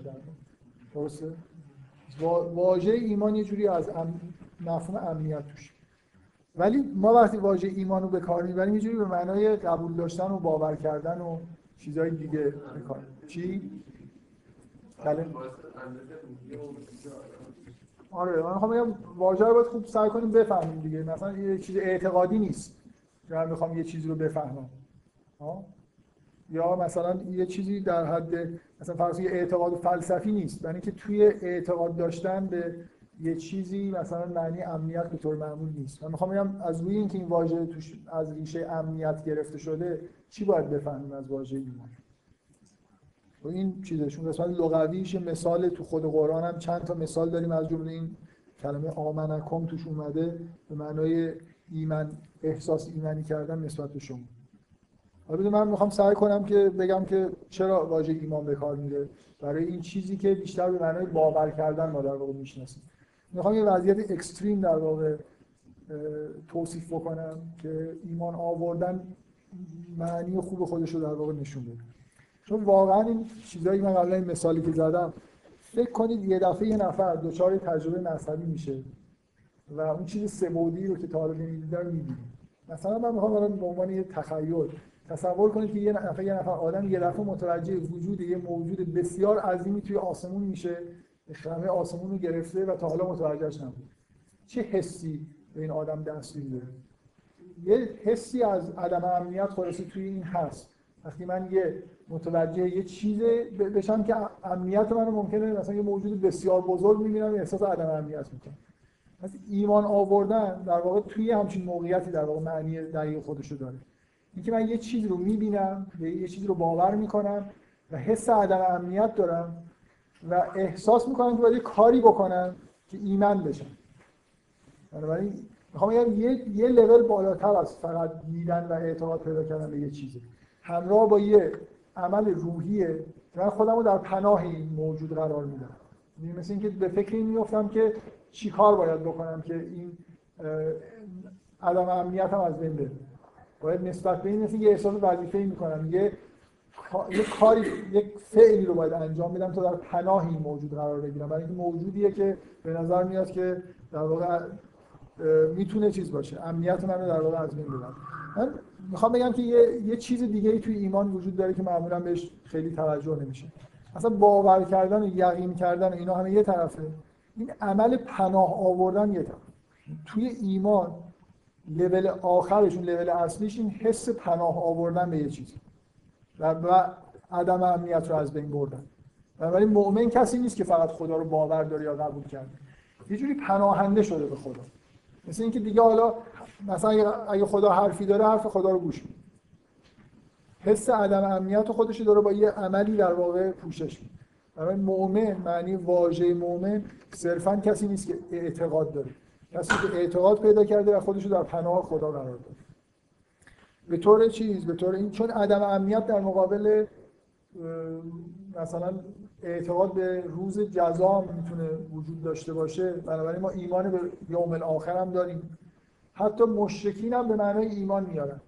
این در واقع اون چیزی که ایشون گفت، این همه ما متولد که میشیم امنیت خودمون هست، یه حس عدم امنیت داریم که پدر مادرمون امنیتمون رو بهمون میدن. خانواده جاییه که ما توش احساس امنیت میکنیم. تا آخر عمر ما یه جوری در پناه یه چیزی زندگی میکنیم. یه مشرک در پناه این بت‌ها زندگی میکنه. در مقابل احساس خطری که در مقابل مرگ به هر چیزی داره، و اینکه ممکنه حداقل هیچ کسی نمیتونه بگه که احتمال نمیده که پس از مرگ خبرایی باشه. حتی یه احتمال کوچیک دادن باعث میشه که شما احساس عدم امنیت تو زندگیتون بکنید. یه آدم مشرک در پناه بت‌ها احساس امنیت میکنه. من میخوام بگم که اون نکته اصلی ایمان صرف باور کردن نیست. پناه آوردن در واقع است. باور کردن یه لول پایین‌ترش.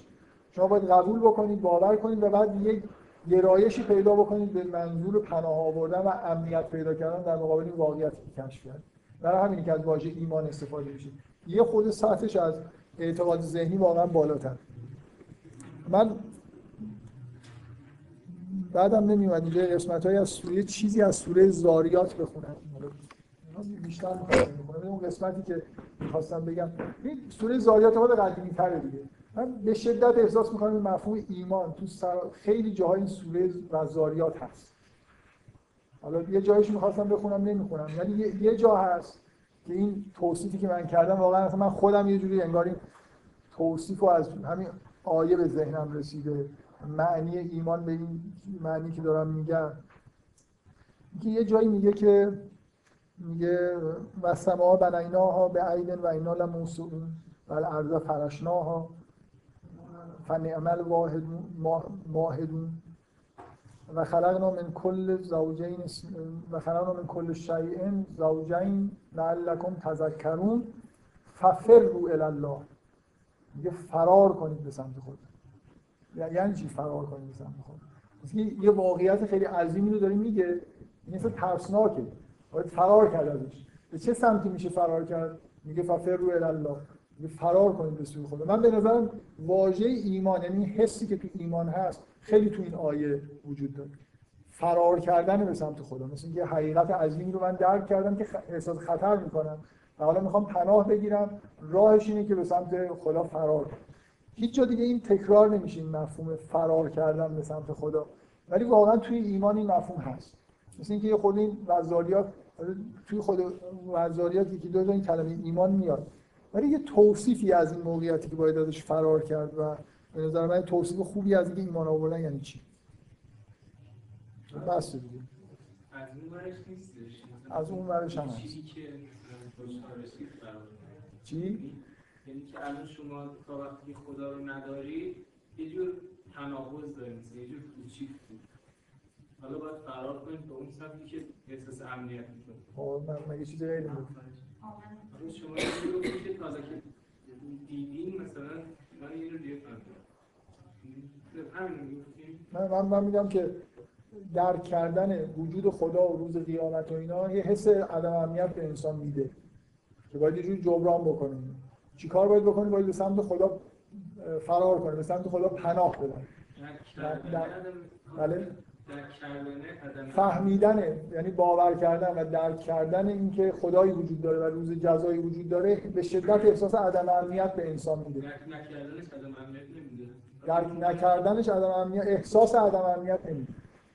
احساس عدم امنیت نمیده. یعنی چی؟ ممکنه من نمیدونم تو همه آدم ها احساس عدم امنیت ممکنه بکنه. خب من وقتی که به خدا ایمان میارم، به روز جزا ایمان میارم، در مقابل خدا و روز جزا احساس عدم امنیت بهم دست میده. ممکنه از شیرم میترسم، حالا اونو بذار کنار. من در مقابل خدا و روز جزا این اعتقادی که پیدا میکنم حس عدم امنیت بهم دست میده و این رو با ایمان آوردن، یعنی با پناه بردن، یه جور جبران میکنم، امنیت پیدا میکنم. تا وقتی پیدا نکرده خدا رو بیشتر عدم امنیت افراطی که پیدا میکنه. اینطور نیست واقعا. مثلا در مقابل یه شیر آدم احساس عدم امنیت میکنه، بعد چیکار میکنه؟ بعد مثلا فرض کن پناه میبره به خونه خودش. مثلا احساس عدم امنیت میکنه از اینکه مثلا اگه شما روز جزایی وجود نداشت واقعا الان بیشتر احساس آدم هم میاد میگه الان که وجود داره، معلومه الان که الان وجود داره، الان که وجود داره ممکنه شد بی‌نهایت زمان رو در عذاب سر فوقش مثلا این بود که چند روز اگه مرگ آخر همه چیزا بود کمتر من احساس آدم هم میاد میگه تا اینکه وجود داره. بله وجود خدا با عدم خدا عدم وجود خدا مخاطب احساس امنیتش بیشتره. من میگم من نمیگم که اصلا شما یه چیزی دارید مقا... از این چیزی حرف میزنید که واقعا رفت به حرف من نداره نداره واقعا متوجه هست چیش نداره. من نمیگم اصلا وجود داشته باشه نداشته باشه امنیت داریم یا نداره، اصلا بذارید کنار. من میگم حس این که یه موجود عظیمی هست که من در مقابلش بی‌دفاعم و حس این که یه آخرتی هست من در... این عدم امنیت ایجاد میکنه و عملی که من انجام میدم در مقابلش اینه که ایمان میارم، یعنی پناه میگیرم به خود همین خدا، پناه میارم در مقابلش. این کارا قبلش هم آدم مثلا ربط به حرف شاید اعتماد ندارید هم عدم امنیت دارید داشته. من میگم اعتقاد من میخوام بگم اعتقاد اعتقاد پیدا کردن به خدا، به موجود مسلطی که هر کاری میتونه بکنه و من در ید و قدرتش هستم و اعتقاد پیدا کردن به اینکه عذابی ممکنه داره، این حس عدم امنیتی توش هست که ایمان اینو جبران میکنه. یعنی من در واقع فقط مسئله من میخوام بگم ایمان فقط اعتقاد نیست، اعتقاد همراه با یه جور پناه جستن توش هست. من به خدا، حرف خدا رو گوش کردن، هر کاری که خدا میگه کردن، اینا همه توی مفهوم ایمان هست، یعنی که پناه آوردن به خدا توش. من همین مفهوم شما تایید دیگه من حس خدا رو میگم ایمان، همین مفهوم امنیتم توش هست. من اسمم مسئله آدم یاد خدا رو نبینه تو دنیا و مثلا این چیزی که بارون تصور کرده یه چیزی از دنیا میبینه، این بار واقعا از دنیا این که اول معنیش نمیدونه خدا و یه ترس میدونه، یعنی خدا این میده یه اصلا امنیت میدونه، یعنی شاید همین معنی ایمان هم اینجور معنی رو بکنه برازم بهتر معنی با این فقر روی الله چیکار میکنه؟ نه خب با... نه یه, یه چیزیه توی قرآن هست با... به سمت خدا باید فرار کرد. چرا؟ همین از چیزای دور و بر که غیر خدا هستن مثلا این حس عدم‌امنیت میکنن در پناه خدا که هم فرار کردن به سمت خدا حس عدم‌امنیت میکنن. این چرا با عدم وجودی هست دیگه؟ نه داره سعی میکنه یه تعبیر دیگه از این ماجرا بده. نه شما نمیتونید اشکالو بهش بگید که فقر نمیخوره، فقر رو خود آیه نگفته راجع به ایمان، یه حس دیگه است که اونم معنی میکنه. خب معنی خودش معنیش فقر این که احساس میکنی که در واقع عدم امنیت قبل از ایمان آوردن هم حتی یه جوری جبران میشه توسط پناه آوردن به خدا. ممکنه آره خب اینم با حرف من تناقض که نداره، یه جوری میخوای بگی اصلا نه تنها عدم, عدم امنیت در مورد آخرت و خود خدا، عدم امنیت کلی. مثلا من همیشه آبزه یه بذار یه لحظه اجازه بده با توجیهی که تو داری میکنی ایمان آوردن ایمان آوردن به بت معنی داره. همین آره که میگم که فرض دنیا معنی دنیا خیلی عجیب داره. این همه چیز من چی میشم مثلا؟ یه شاید یه موجود علیه من برای خودم ساختم که به ایمان ورزش کنم کمک کنم. برای آخرت هم اصلا من میگم که این احساس این که من بعد از مرگ چی میشم؟ به میرم این احساس بدی، احساس عدم امنیت. این شاید آخرت خودش این که من بعد از مرگم هیچ نمیشم، وجود دارم. خودش یه جوری تو حرفی که داری میزنی در واقع یه جوری که اون عدم امنیتی که من میگم خیلی عمومی تر میتونه باشه، یعنی حتی قبل از اعتقاد به خدا هم عدم امنیت وجود داره و و اعتقاد پیدا کردن و ایمان آوردن به خدا همه نوع عدم باشه.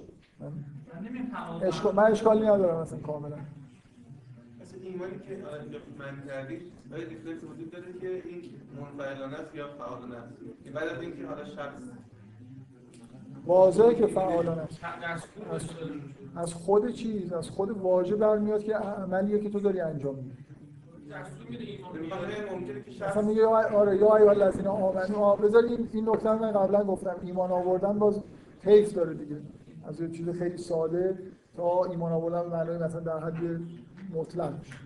مثلا یا ایها الذین آمنو آمنو بالله مثلا و رسوله، یعنی از مرتبه از ایمان به مرتبه دیگه از ایمان باید بشه. میگه شما میگید این که همین که امر میشه که ایمان بیارید، یعنی که اختیاریه دیگه، شما باید یه کاری انجام بدید. من میگم که مثلا این به خاطر این هست که خدا رو بیشتر میشناسه بعد ایمانش تقویت میشه یا ارادیه. هر چقدر که به نظر من شناختش بیشتر بشه اون حس پناه گرفتنش بیشتر میشه.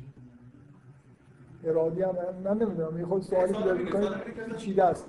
یعنی فقط مثلا نتیجه یه شدید شدن اعتقاد ممکنه یه نفر مثلا اعتقاد یعنی خدا رو ببینه خب منطقه ایمان نیاره آفرین ممکنه؟ آره دیگه، مثلا اون مرحله پناه آوردنش رو انجام نده، مثلا یقین کنی که خدا هست ولی ایمان نداره. مثل شاید مثل فرعون تو قرآن هست که فرعون یقین کرد که این پیغمبر خداست ولی پاشو به حرف خودش نمیتونست چیز کنه، ایمان بیاره با منافع سازگار. سوال داشتیم من گفتم شما هر کسی به یه چیزی آره مثلا به ش... به بت‌ها میشه ایمان آورد. شما میتونید در سایه بت‌ها زندگی کنید. حالا اینکه بعد به دردتون میخوره یا نه بحث جداست، ولی مثلا تو قرآن این هست دیگه، میگه و یشرک بهی یؤمن، یا اگر شک به خدا بگیرن شما ایمان میارید، یعنی به اون چیزهای چرت و پرتی که مثلا میگن ایمان میارید، یعنی نه فقط اعتقاد پیدا میکنید، خودتون رو در سایه اونا احساس امنیت بهتون دست میده. من فقط میخواستم به عنوان یه مثال بگم که چیز خیلی مهمه فهمیدن واژه، اینکه واژه از چی اومده، ریشش چیه، که باور کردن، اعتقاد داشتن، واقعا اینجوری نیست. حس اصلی ایمان واقعا پناه آوردن و امنیت پیدا کردن.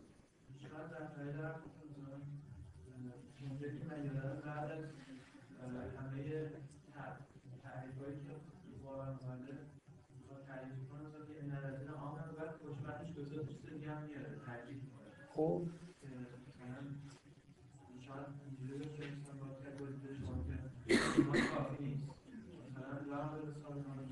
آخه معمولا آره مثلا کسی که ایمان میاره عمل صالح هم انجام میده، جزء نتیجه ایمان میشه. واژه‌ای که در اون واسه چیز واسه بعد نگاه می‌کنم قرآن میاد باور کردن چیه واسه چی اونجا واژه داشت قرآن میاد ایمان باور کردن باور کردن توی خود واژه ایمان هست. من نمی‌فهمم میخواد میخواد بگید که دارید اینجوری فکر میکنید که یه چیزی وجود داره بهتون باور کردن. من ببینم تو قرآن مثلا توی مراحل مختلف اعتقادی مثل یقین کردن یا گمان کردن این تو قرآن هست. باور کردن آخه یعنی چی؟ صد درصده یا صد درصده یه جوری رسیدی به صد درصد یقین کردن، اگر نه در حد گمان. اینا هست تو قرآن، منتها کلمه با مشابه باور نیست. ممکن شما ایمان بیارید ولی یقین نداشته باشید، مطمئن نباشم که روز جزایی وجود داره، ولی همون مقدار گمانی که دارم که وجود داره ممکنه باعث بشه من بهش ایمان بیارم. متوجه هست چی میگم؟ حس عدم اهمیت بهم میده با اینکه یقین ندارم. باور کردن یه جوری چیز گنگه دیگه، ولی مراتب مختلفش هست. خب جلسه بدی بود برای که سوال خیلی بدی بود، خیلی بد. خوشم میاد سوال میکنه، اصلا نود و نه درصد سوال رفتی به این درصد واژه‌ای نداشت، همش یه جوری اشکال هم هست. چی؟ همه سوال هست، سوال هست، سوال هست. آره آره.